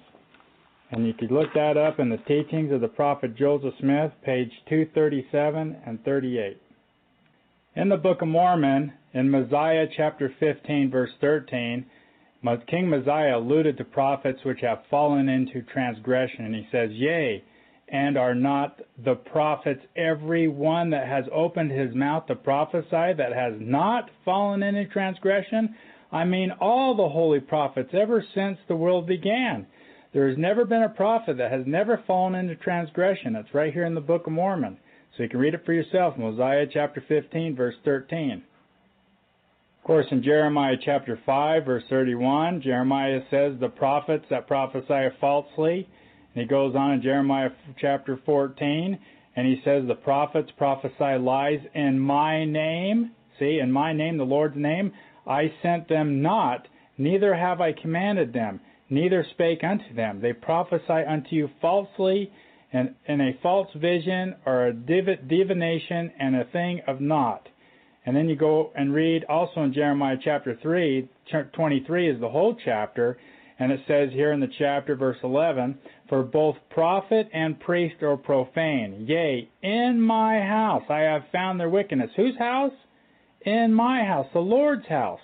He says, I have found their wickedness.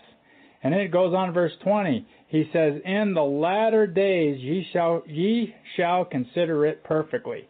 So he's saying here in the last days, history repeats. It repeats again. I found both found both the prophet and priest are profane. Yea, in my house I found their wickedness. And then in Ezekiel, down here below, here's some more. I mean, the scriptures are nothing but telling how history repeats over and, and over and over. And Ezekiel chapter 13, 13, Ezekiel chapter 22, Ezekiel chapter 34. There's just too much to read. It just goes on and on. Here in the Doctrine and Covenants, following the prophet, the Lord to the prophet Joseph Smith, quote, And behold, how often you, Joseph Smith, have transgressed the commandments and the laws of God, and have gone on, on in the persuasion of man. And he says, For behold, you, Joseph Smith, should not have feared man more than God, although men set at naught the counsels of God and despise his word. Read it for yourself. D&C 3, verses 6 through 7. Okay, pay attention to this. Can the prophet be excommunicated? Look up Doctrine and Covenants, section 107. Let's go on and read this. Verse 82. And inasmuch as the president of the high priesthood shall, trans- shall transgress, he shall be had in remembrance before the common council of the church, who shall be assisted by the twelve counselors of the high priesthood. And their decision upon his head shall be the end of controversy concerning him. Thus none shall be exempt from the justice and the laws of God. None. Not even the prophet and president of the church. And it's right there in the Doctrine and Covenants. This is out of James 4 4. It says, The friendship of the world is an enmity with God. Whosoever therefore will be a friend of the world is an enemy of God. And if you look under the LDS footnote in there, enmity is opposition. So we see here that if you're a friend of the world, you're an enemy of God. This is out of the DeseretNews.com, uh, Thursday, January 4th, 2001. President Hinckley on most admired list. For the second time, LDS leader garners number one in the poll of Americans. And it goes on that Gordon B. Hinckley has beat beat people like Bill Gates, Jimmy Carter, George Bush, Michael Jordan, Jesse Jackson, Colin Powell, uh, John Paul the Pope. Uh, he just goes on and on. Tiger Woods. Anyway, he is the most popular of the of the world uh, popular leaders. And what does the scriptures tell us about being popular or friends of the world? Woe unto you when all men shall speak well of you. For so did their fathers to the false prophets. Luke 6, verse 26. What did Brigham Young say about the friendship of the world? In the Journal of Discourses, he said, There is nothing that would soon weaken my hope and discourage me as to see this people in full fellowship with the world and receive no more persecution from them because they are one with them. In such an event, we might bid farewell to the holy priesthood with all its blessings, privileges, and aids to exaltations, principalities, and powers in the eternities of the gods. Brigham Young, April 8, 1862, Journal Discourses, Volume 10, page 32. What did Heber J. Grant say in the Salt Lake Tribune? He says, My greatest happiness, my greatest happiness I find in the goodwill and friendship that has developed among all classes of people at home and abroad towards the Latter day Saint Church during my lifetime. In place of everyday persecution and bitterness, we now enjoy the high regard and the happy association with all denominations. Heber J. Grant, November 22, 1938, Salt Lake Tribune. Again, Brigham Young stated, It is easy to lead people astray. Quote, Brigham Young, I have often said to the Latter day Saints, Live so you will know whether I teach you the truth or not. Suppose you are careless, careless and unconcerned and give way to the spirit of the world. And I am led likewise to preach the things of this world and to accept the things that are uh, that are not of God. And he goes on to say, How easy it would be for me to lead you astray. But I say to you, live so you will know whether for yourself whether I tell you the truth or not. This is the way we want all saints to live. Brigham Young, Journal Discourses, Volume 18, page 248. In the Doctrine and Covenants, the Lord says, Upon my house it shall begin. Quote, Verily, verily, I say unto you, darkness covereth the earth, and gross darkness in the minds of the people, and all flesh has become corrupt before my face. Do you leave anybody out? For behold, vengeance cometh speedily upon the inhabitants of the earth, a day of wrath, a day of burning, a day of desolation, a day of weeping, of mourning, and a lamentation. And as a whirlwind it shall come upon all the face of the earth, saith the Lord. And upon whose house? The Lord's house, my house shall it begin. And from whose house? My house shall it go forth, saith the Lord.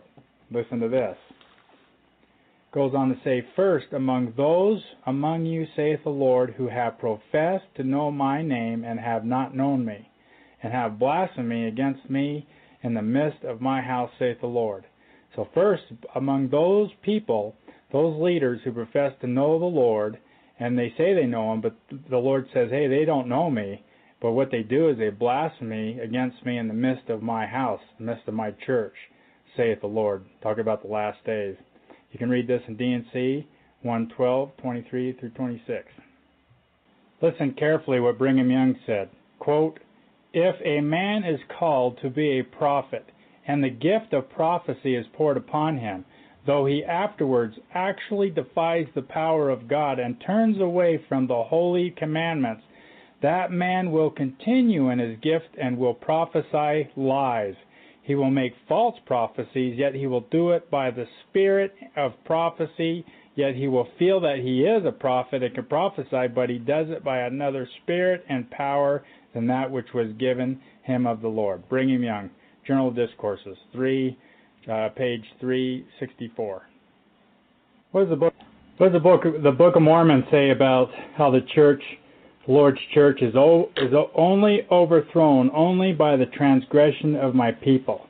In Mosiah 27, verse 13. Now listen to this very carefully. It says, For the Lord hath said, This is my church and I will establish it, and nothing shall overthrow it, save it is the transgression of my people. See, nothing can overthrow the church except for the transgression of my people. Mosiah 27:13. Now all you have to do is look up the definition of transgression, and this is what the definition is. Transgression equals sin. Sin equals apostasy, blasphemy, disobedience, iniquity, pollute, trespass, abomination, bondage, carnal mind, corruption, natural man, error, wickedness, etc.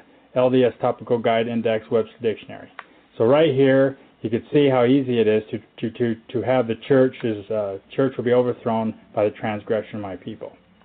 Nothing has changed in the history of the world. This is the biggest key of understanding truth.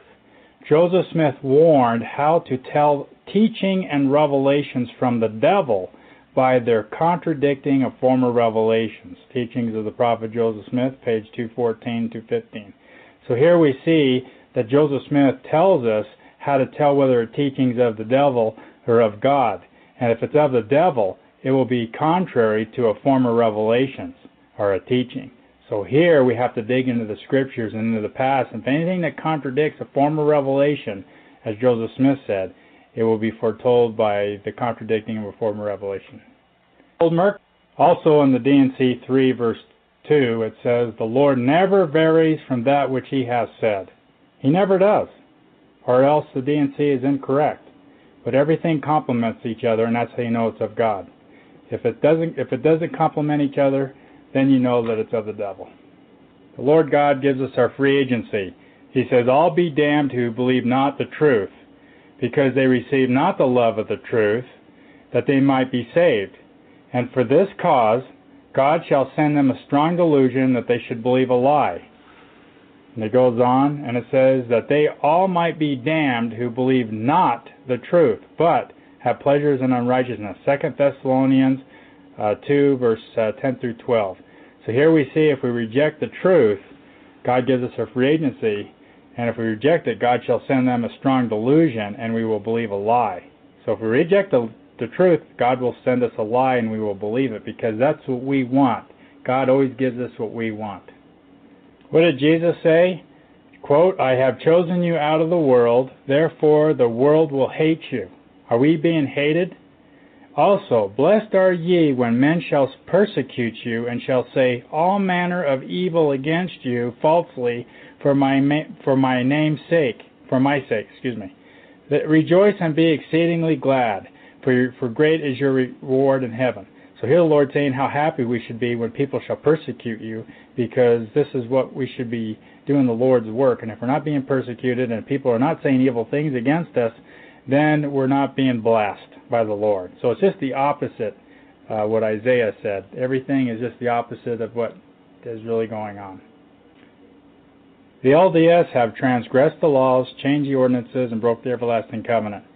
And Isaiah, Isaiah prophesied, the earth also is defiled under under the inhabitants thereof, because they have what? Transgressed the laws, changed the ordinances, and broke the everlasting covenant. Therefore hath the curse devoured the earth, and they that dwell therein are desolate. Therefore the inhabitants of the earth are burned, and few men left. So here Isaiah is prophesying that in the latter days that uh, there will be a people, the church in the latter days will transgress the laws, change the ordinances, and broke the everlasting covenant. Now let's see what uh, Apostle Joseph Fielding Smith declared. He said, It is the LDS saints who have transgressed the laws, changed the ordinances, and broke the everlasting covenant. Joseph Fielding Smith, Deseret News, Church Section, October 17, 1936. So as we see, Isaiah, Isaiah is, prophecy is fulfilled by the LDS uh, Latter Day Church. What did Joseph Smith say about uh, priesthood change? Uh, in the teachings of the prophet Joseph Smith, uh, page 158, Joseph Smith said, If there is no change of ordinances, there is no change of priesthood. Again, he says, Where there is no change of priesthood, there is no change of ordinances, says Paul. Teaching of the prophet Joseph Smith, page 308. And he, the Lord, set the ordinances to be the same forever and ever. Let's go on and read more of what Joseph Smith said. He said here, ordinances instituted in the heavens before the foundation of the world in the priesthood for the salvation of men are not to be altered or changed all must be saved on the same principles. So here we're not even supposed to alter it or change it any degree, or it's not the same. And then listen to this. The ordinances must be kept in the very same way God has appointed, otherwise their priesthood will prove a cursing instead of a blessing. Notice what Joseph Smith said here in Teachings of Prophet Joseph Smith 169. He says if we change the ordinances, then we, we turn the, the, the, the priesthood will prove a cursing instead of a blessing. Now, if we go back here to Isaiah, what did Isaiah said about changing the ordinances or broke the everlasting covenant? He says right here, therefore it has a curse devoured the earth. So he's saying the same thing here. If you change any of these things, now it becomes a curse instead of a blessing. That's exactly what uh, Joseph Smith is saying right here. He's saying, listen, he says the ordinances must be kept in the very same way God has appointed, otherwise their priesthood will prove a curse instead of a blessing. So we see, like Joseph Smith said, everything will be in harmony with one another as far as the scriptures, and you know that's from God. And if it contradicts, then you know it's of the devil. Now pay attention very much because this is a piece of history that is hidden in plain sight. Talk about walking in darkness at noonday. But this here is the church uh, of Jesus Christ Latter-day Saints, confer or not to confer. 1921 priesthood conferral change. Most Latter-day Saints don't know this part of history, but for 36 years in between 1921 and 1936, there was a period of time when the church did not confer the priesthood. There's actually a break in the chain, and as you see here, without the priesthood, you cannot baptize, uh, you cannot uh, hold the sacrament. You can't bless the sacrament without priesthood. You can't have temple work. You, there's no authority. And of course, if you don't have priest priesthood, uh, you have false leaders because if there's no priesthood, that means the authority of God. Uh, there is uh, no chain of command here. It's broke. It's not being passed on. And that's uh, in both the Aaronic and Melchizedek priesthood. This is what happened. Okay, let's go through a little bit of the history on uh, that's that's meet up here at a meeting at Centerville, Utah, September 27, 1886. President John Taylor said, quote, I would be surprised if 10% of those who claim to hold the Melchizedek priesthood will remain true and faithful to the gospel of the Lord Jesus Christ at the at the time of the seventh president, and that there would be thousands that think that they hold the priesthood, but it would not have be uh, but have not have it properly conferred upon them. And uh, the Truth Magazine, Volume 6, 136 page. Then it goes on. Uh, president Joseph F. Smith, the, sec- the sixth president, discovering Brother Penrose, he was the first counselor, was teaching the new method during his uh, presidency, forbidding him to do so anymore, or I will have you tried for your fellowship. Heber J. Grant said, I know nothing concerning the gospel. I'm a financial man. And when I want information, I go to President Penrose, James E. Faust, or Joseph Fielding Smith. And after Heber J. Grant came to, to the president of the church, Brother Penrose's theory was adopted. And it goes on. Uh, so here we see that the, the sixth president was threatening excommunication to President Penrose, the first counselor, for teaching uh, that uh, teaching this new way of ordaining to the office of the uh, priesthood and not giving them the priesthood himself. But anyway, let's go on. And it says on April 26, 1921, Heber J. Grant, the seventh president, changed the ordinances of the priesthood, said Charles Penrose. We have been making a mistake in ordinations. We have been conferring the priesthood, and it ought not to be done. He says, if we confer the priesthood on a man, we give him what? All the offices and callings in the church. We should ordain uh, directly to the office in the priesthood. Message of the First Presidency 5120. And uh, here we go on. Uh, 36 years later, after it was adopted, 36 years later, on April 1957, David O. McKay changed the manner of priesthood ordinations back to their original way, therein, wherein the priesthood was conferred upon the individuals before he was ordained to uh, the office in the priesthood. Anyway, uh, here we see there was a 36 year period where they never conferred the priesthood, and then uh, David O. McKay changed it back to the original way, but they never went back and corrected all those baptisms, uh, temple work, uh, ordinances of any kind, never went back and changed it. And because we continued down the same path, those that have been given priesthood never never had the priesthood to begin with, and so now we have all these uh, ordinances work that has to be redone. So what about all the ordinances like baptism, temple work, etc.? Said Brigham Young, no being uh, it says, No being can give that which he does not possess. He says, Consequently, no man can confer the priesthood on another if he uh, has not himself received it, first received it. Brigham Young, uh, The History of the Church, uh, Volume 4, page 257. And uh, here we see is the current missionary handbook of 2002. And you can pick this up at any missionary handbook or go to BYU. And here it says this is how you confer, conferring the priesthood and ordaining to an office. And here it says, call the person by his full name, state that the ordinance is performed by the authority of the priesthood. This is the part they skip for 36 years. It says, confer the Aaronic or Melchizedek priesthood unless it has already been conferred. So they skip that and they go right into ordaining to a specific office in the Aaronic or Melchizedek priesthood and bestow the rights and powers and authority of that office. And then if you go over here, uh, this is the Missionary Handbook, uh, 1946 edition copyrighted by Heber J. Grant. And here's the change. And here you see ordaining to the Aaronic priesthood. And as you read through here, they left out that part about conferring. And here is the orda- ordaining to the Melchizedek priesthood.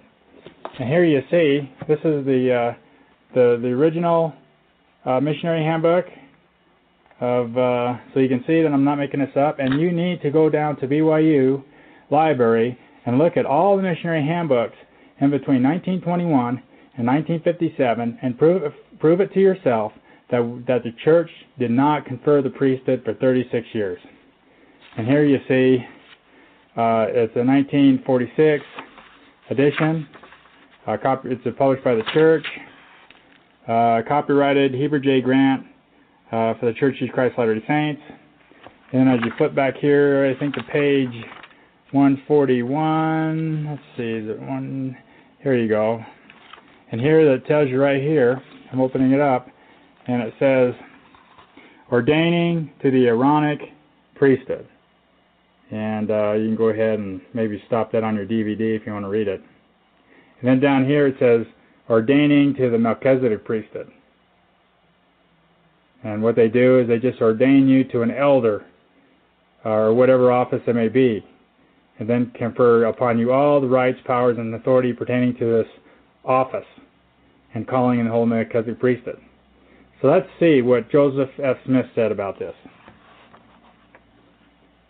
This is uh, coming out of Gospel Doctrine, Sermons and Writings of President Joseph F. Smith, and we're going to quote right out of the book.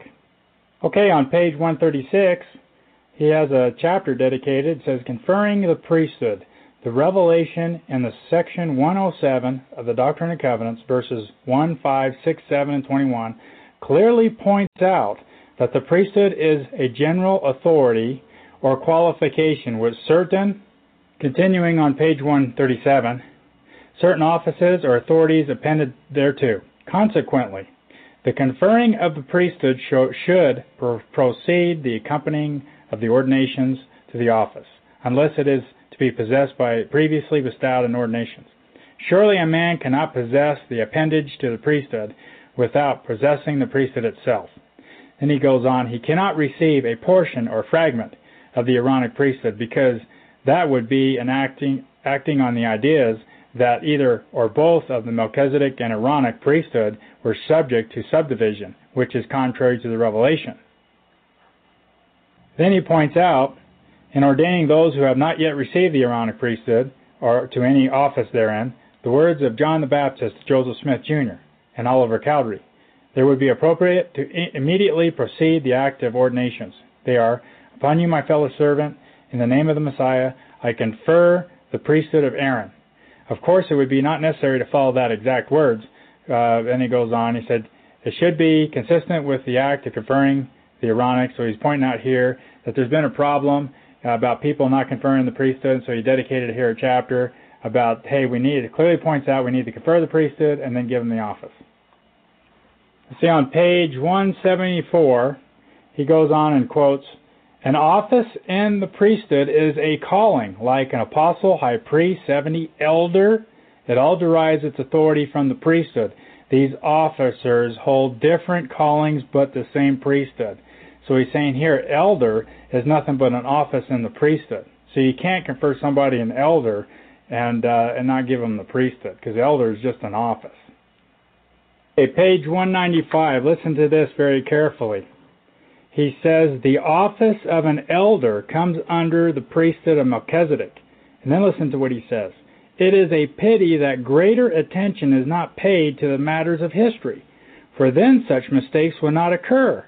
Several errors have, cre- have crept, have of this character, excuse me, have crept into our history through neglect or want of proper attention to the subject. So here he's saying it's not it's because people don't understand history, they don't understand that the elder is just an office uh, under the priesthood and he's saying, My goodness, people, wake up. I'm trying to show you history. I'm the president of the church. Listen to what I have to say. But the, for some reason, God put the blinders on them, sent them, sent them a smoke screen because they have broken the everlasting covenant, which we'll get into. And we'll show you some more quotes. Obviously, this subject is getting kind of old for Joseph F. Smith, the sixth president of the church. Here again, he says, The priesthood greater than any of its offices. Quote, There is no office growing out of this priesthood that is or can be greater than the priesthood itself. It is from the priesthood that the office derives its authority and power. No office gives authority to the priesthood. No office adds to the power of the priesthood. But all offices in the church derive their power, their virtue, and their authority from the priesthood. If listen to this, if our brethren would get this principle thoroughly established in their minds, there would be less misunderstanding. He was dealing with apostasy. He was saying here the brethren cannot get this principle in their head, and so he was dealing with apostasy in the church. For they could not see see the truth. Okay, listen to this very carefully, page 149. He says, uh, ordinances, we must perform ordinances and ordinations strictly in accordance with that order. And he goes on to say, listen to this very carefully disregard, ignore, or omit any part, and you start imperfection in the church. And if we should continue in that way, we would find ourselves like those of old, being led by error, superstition, ignorance, and by the cunning and craftiness of men. We would soon leave out here a little, little, and there out a little, uh, a little, here a line, and there a precept, until we become like the rest of the world, divided, disorganized, confused, and without knowledge, without revelation, inspiration, and without divine authority. Right there on page 149 of Gospel Doctrine. Yeah, on page 196, there was a group of people that received the office of elder, but they never got in the priesthood. Now listen to this very carefully. They were called the men of sin, was revealed. And authority of the Melchizedek priesthood was manifested and conferred for the first time upon the several of the elders. We naturally conclude that there were that, that several who had previously been ordained elders had not yet received the spirit or power or authority of their ordinations, but that now for the first time the authority of the priesthood having been manifest, it fell upon them. This is the first time in history, it was an 1829 period of time, that there were people who were given the office of uh, the office of eldership, but they didn't have the priesthood until it fell upon this time. And when they just hold the office of eldership, they were called the men of sin. Now this is on page 196. I'm not making this stuff up. This is Gospel Doctrine, Sermons, Writings of Joseph F. Smith. And as you open it up here, you can see when it was published. There's this is the 13th edition, Deseret Book, 1963. In fact, the church publishes it today. And uh, here it is, copyrighted by Heber J. Grant. And uh, if Heber J. Grant would have read this book, there would have been no confusion on the conferral of the priesthood. Here's another copy of a 1921 edition of the uh, Missionary Handbook. They called it the Elder's Manual at the time. And here you see it's a very rare old book. Uh, the Elder's Manual and here it is. It's published by the Church of Jesus Christ of Latter-day Saints in these different missions. And then as we flip flip through here, we'll go back to the page right here to prove to you conferring the priesthood. And uh, right here it says uh, the Melchizedek priesthood by authority or in the authority of the holy Melchizedek holy priesthood and by the laying on of hands, I ordained you an elder or 70 or high priest or patriarch or apostle, as the case may be, in the Church of Jesus Christ Latter day Saints. And confer upon you all the rights, powers, and keys and authority pertaining to what? This office and calling in the holy Melchizedek priesthood in the name of Jesus Christ, Latter-day Saints. And uh, here we'll show you the correct version. This is the Missionary Handbook. It was uh, published here uh, 2000, right here. Uh, it's a 2002 a copy, so it's continuation today. And as you flip through the Missionary Handbook, it comes to this part right here. It says conferring the priesthood and ordaining to an office. And here it gives you the procedures. Call the person by name and his full name.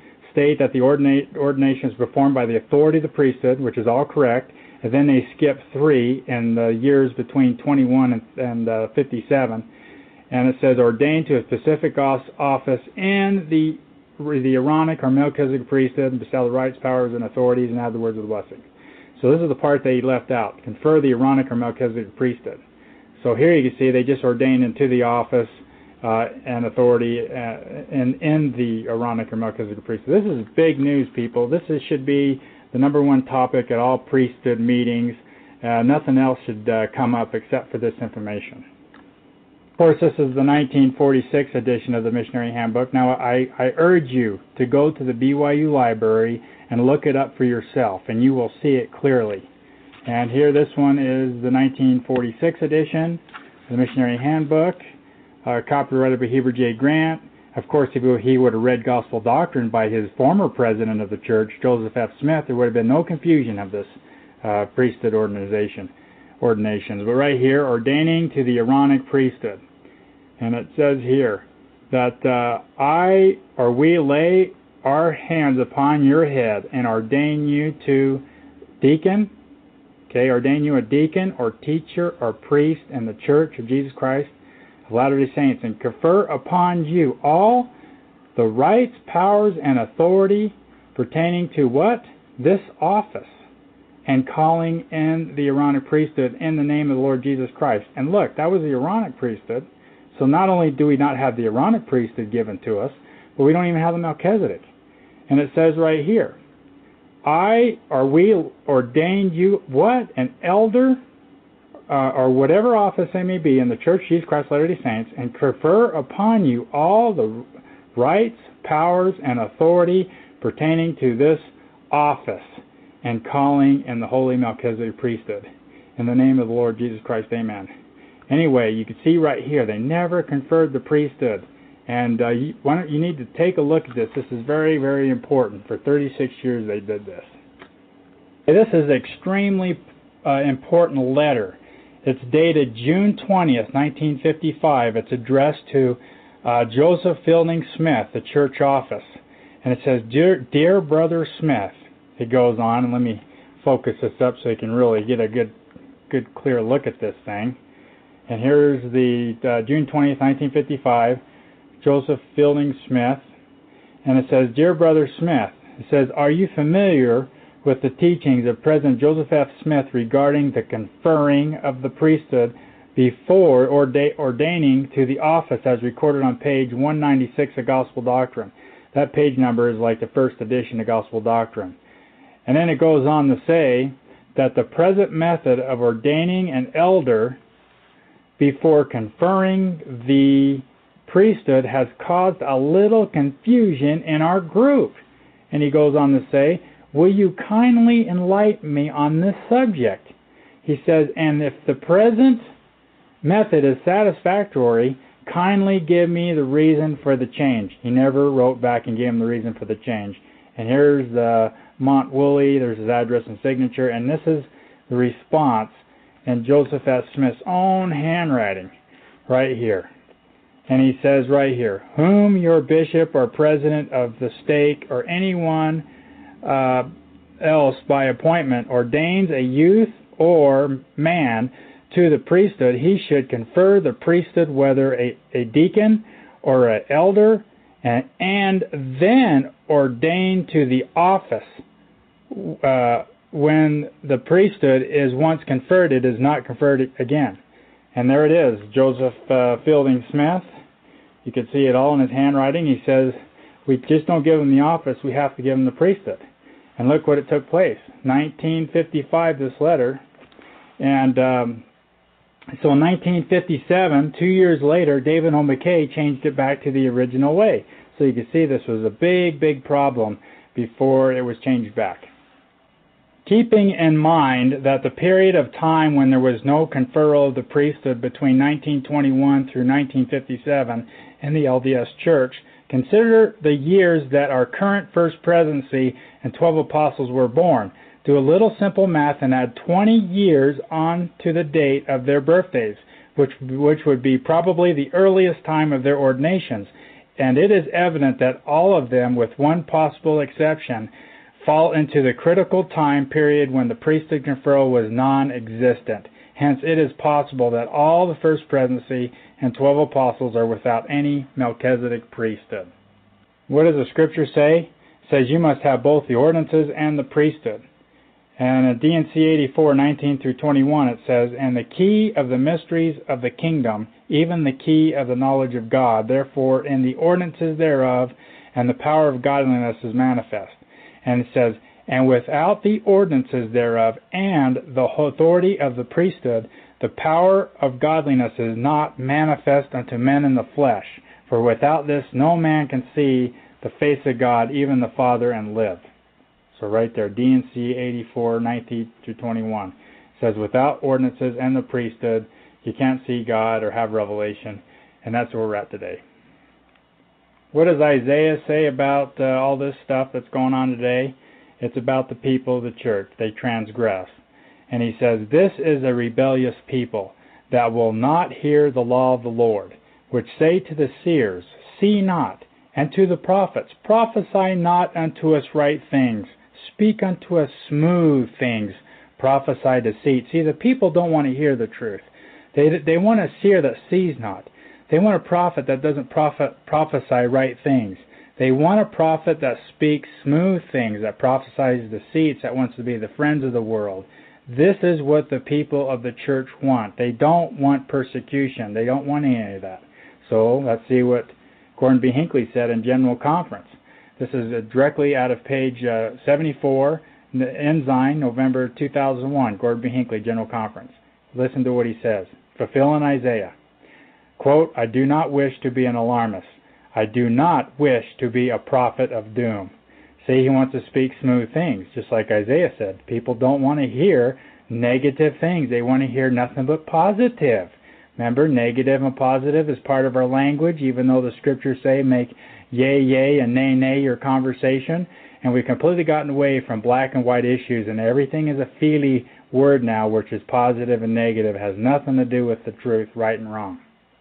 And then it goes on, and what did Isaiah say, continue saying? He says, For the leaders of this people cause them to err, and they that are led of them are destroyed. See that? It's, uh, it's a freedom of choice God has given us. You can either follow your heart. If you follow sin, you'll follow the leader you want to be in its place. But here you for the leaders of this people cause them to err, and they that are led of them are destroyed. And here you go. And this is why because this is a this is a rebellious people that not, will not hear the law of the Lord, which say to the seers, See not, to the prophets, prophesy not unto us right things, speak unto us smooth things, prophesy deceit. And what is the outcome? The outcome is that the that the pe- leaders leaders along with the people, both of them are destroyed. So it's always happened throughout history.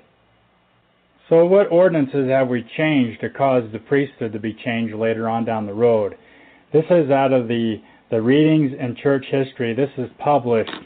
This book here is published right from the church. And uh, right here you see, published by the Church of Jesus Christ Latter-day Saints. And you flip the page. It says here, uh, copyrighted 1979, Corporation of the Church of Jesus Christ Latter-day Saints. And uh, we're going to go ahead and flip to uh, this this revelation right here that should have been in the Doctrine and Covenants. And uh, this revelation here was through Wilford Woodruff. And let's see if we can get a close up at it here. And it says right here that the church attorneys were asked, uh, church attorneys asked the first presidency how to pro- how proper it would be to make statements in court about the endowment and about instructions that have been given to discontinue the solemnization of full marriage. And it says right here that the questions was taken to President uh, Woodruff, who made it a matter of prayer. And then on this date, November 24th, 1889, he dictated the following revelation to his clerk. Now, this, how come this is not in the Doctrine and Covenants? It's not. It says, This saith the Lord. And it goes on, and it says here, that not my servants, who are called by the presidency of my church, deny my word or my law which concerns the salvation of the children of men. And that was the revelation of uh, plural marriage uh, that he was talking about. He says, Place not yourself in jeopardy to your enemies by promise, or, you, or by promise your enemies seek your destruction and the destruction of my people, if the saints will hearken to my voice and the counsel of my servants. So he says, whatever you do, don't don't sign any document uh, with your enemies. And uh, the state of Utah forced them to give up plural marriage, which is the uh, manifesto that happened in 1890, which we'll get into that. And then uh, it goes on to say on this side of the page, you make it quickly here. It says, quote, the United States government has taken a stand and passed laws. Can you see that? Passed laws to destroy the Latter day Saints on the subject of polygamy. So you can see here how the United States law is made to destroy the uh, everlasting covenant. Get this. We're going to get into Isaiah's prophecy again, where they have transgressed the laws, changed the ordinances, and broke the everlasting covenant. Now we're going to point to you what is the everlasting covenant. Okay, here's another prophecy. This is uh, section uh, 1, chapter heading. And here, if you read the chapter heading of, of section 1 of the D&C, it says, quote, Apostasy and wickedness precedes the second coming. It says revelation given through Joseph Smith on November 1st, 1831. And then so, so sometime between 1831, when this revelation was given, and the second coming, apostasy and wickedness will precede the second coming. I'm just reading this right out of the D&C. You can follow. Now, D&C section 1, verse 15. Listen to what it says. For they have strayed from my ordinances and have broken my everlasting covenant. See the footnote uh, where it says they have strayed at the bottom of the page, and it says Isaiah chapter 24, chapter heading. And men shall transgress the law and break the everlasting covenant. At the second coming, they shall be burned. Then it goes on to say, and this is what I just read you, uh, Isaiah 24, then it says they have transgressed the laws, changed the ordinance, broke the everlasting covenant, Isaiah says. Now listen to what D&C 1 goes on to say. Verse 22. That my everlasting covenant might be established. Hasn't yet. He says it might be established. And then on verse 23, that the fullness of my gospel might be proclaimed. It's going to, it hasn't happened yet. So he's saying it's going to happen. And now we see in section 132 the fullness, everlasting covenant is revealed. Listen to this. Verse 1 of 132. The principle and doctrine of having many wives and concubines. Behold and lo, I am the Lord thy God, and will answer thee as touching this matter. Listen. Therefore prepare thy heart to receive and obey the instructions which I am about to give unto you. So he's just about he's going to give it to him right now. For all those who have this law revealed unto them must obey the same. And it says, For behold, I reveal unto you a new and, and a everlasting covenant. And if ye abide not that covenant, then what? Then you are damned. For no one can reject this covenant and be permitted to enter into my glory. Then he says in verse 6 And as pertaining to the new and everlasting covenant, it was instituted for the fullness of my glory, and he that receiveth the fullness thereof must and shall abide the law, or he shall be damned, saith the Lord. So we see the fullness of the gospel is the doctrine of having many wives and concubines. Apostasy and wickedness will precede the second coming, happened officially on October 6, 1890. See the official uh, Declaration 1. And if you buy not that covenant, then you are damned, for no one can reject this covenant and be permitted to enter my glory. Fulfilling, you have to read these, is going to shock you. This here fulfilled, rejecting the everlasting covenant, fulfilling D&C 115 as prophesied, fulfilling Isaiah 24:5, and fulfilling 3 Nephi chapter 16 verse 10. All of these have predicted that we will reject I gotta say something. I'm gonna turn it down. Okay, the reason why God um, in Daniel chapter 12 scatters the power of all the holy people is because of what they did in 1921, also because of what they did in 1978, and also because of what they did in 19 or 1890. But let me just read it real quick. I'm to read the whole chapter. this is the NIV version of Daniel chapter 12. At that time, Michael, the great prince who protects your people, will arise. There will be a time of distress such as has not happened from the beginning of all of nations until then. But at that time, your people, every everyone whose name is found written in the book, will be delivered. Talking about the book of life or the book of the church. Anyway, multitudes who sleep in the dust will awaken, some to everlasting life others to shame and everlasting contempt. Who, those who are wise will shine like brightness of heaven, and those who lead many to righteousness will be are like the stars forever and ever. But you, Daniel, will roll up and seal the words of the scroll until the end come. Many will go here and there to increase in knowledge. Verse 5. And then I, Daniel, looked, and it turned that off. Then I, Daniel, looked, and there before me stood two others, one on this side of the bank of the river, one on the opposite bank. So this is Daniel, or I mean Zechariah 4:14. It says that there are two that stand by the Lord of the whole earth. That is the Father, the Son, and the Holy Ghost. Here it's talking about these two as well. One on this side of the bank of the river. Daniel was in the old world. He was in Babylon on that side of the bank of the river, or in other words, the Atlantic Ocean. And the other on that side of the bank, on the opposite bank, which is talking about the land of America. He's speaking of Messiah ben Judah ben David and Messiah ben Joseph ben Ephraim, which is uh, Messiah sent as a witness to the people, the Holy Ghost, uh, to the land of America on the other side of the ocean. One of them said to the man clothed in linen, who was the waters of the river, How long will, will it be before these astonishing things are fulfilled? the man clothed in linen. Now, it doesn't literally mean clothed in linen, but linen is like in the in the law you cannot combine wool and linen or other fabrics. You've got to keep it pure, right? So this is a man who is pure before the Lord of the whole earth. who was above the waters of the river. Now the waters in Hebrew are it means that he he walks among the people. The waters are the people. And he lifted his right hand and his left hand towards heaven, which is after the manner of the Melchizedek priesthood, and heard him swear by him who is forever, by the eternal Father, saying it will be for a time, times and a half, um, and half a time when the powers and the power of of the holy people has been broken, and all these things will be complete. That's talking about the priesthood of who are the holy people?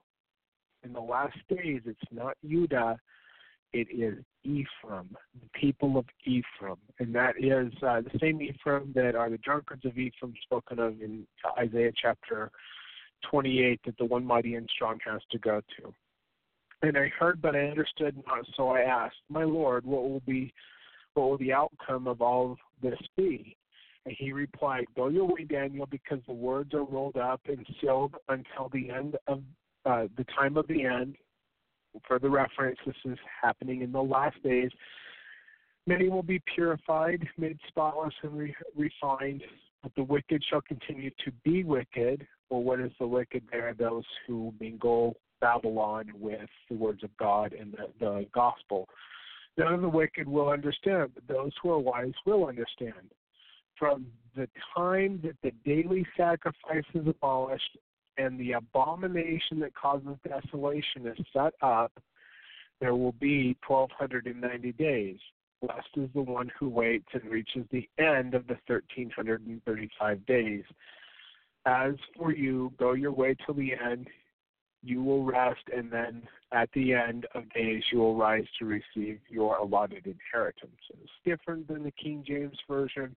It's still a lot different than from the way it was actually written, uh, uh, like what Daniel wrote it. But the daily sacrifice comes because they have the priesthood in the temples. Their sacrifices that they are uh, devoting their time in the temples to do the work of the Lord. But the power or the the power or the priesthood of all the holy people will be broken because those who have it have mingled themselves with Babylon, and the abomination that, that brings forth desolation is when homosexual marriages are sealed in the temples of God because the the government has forced it, and that will happen. Now, like uh, July of 2013, I mean, I do this year. I knew this because this talks about Michael, and uh, you can actually prove the Adam God doctrine using this chapter, Daniel chapter 7, um, Revelations, and Third Nephi chapter 21 and 22, because it talks about the Father. And Michael is the one who comes, Adam-ondi-Ahman, and he is the Father. He's not the eternal Father. But I didn't understand this. But God told me in July of 2013 raise your arm to the square your arms, both of them, and use the power I have given you, which I have been given the power to uh, seal, uh, loose, bind, bless, uh, curse. The power I have given you to sever the ordinances of all the holy people. And I said, Father, I don't understand why you want me to do this. He said, Because if they will not receive you as my witness, I will not receive them. Because I have a sure witness. I have seen the Father and the Son in the flesh and embraced them both, and I am the witness that was prophesied to come. When the abomination, uh, when this daily sacrifice ends because the power has been scattered, there is 1,290 days until the abomination that causes desolation is set up. From 2013 there was only two states that accepted uh, same-sex marriages. Now all of them do. That's the setting up of the abomination. The final straw, the last straw, is where the government forces the, the church to seal homosexual marriages in the temples. And that'll happen uh, this year or in 2017. The desolation that comes because of that will be China, Russia, Iran, and these Muslim countries coming into this nation with complete and utter desolation. And all that has to happen before Zion's redeemed, uh, before uh, Zion comes down from above, the city of Enoch, and Adam-ondi-Ahman, and all of it. The reason why God asked me to create the Church of the Living Messiah was to gather those who are true apostles and prophets in these last days so that when the setting in order happens, it can happen as it needs to happen. It'll already be set up when setting in order and uh, uh, D&C Section 85 happens. It's all going to be uh, ready to go. So anyway, I got to get out of here. I'm already a little bit late. I just wanted to explain that a little bit. Um, thank you for listening to the program. Take care. God bless everyone. Goodbye.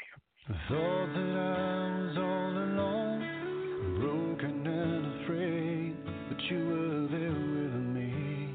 Yes, you were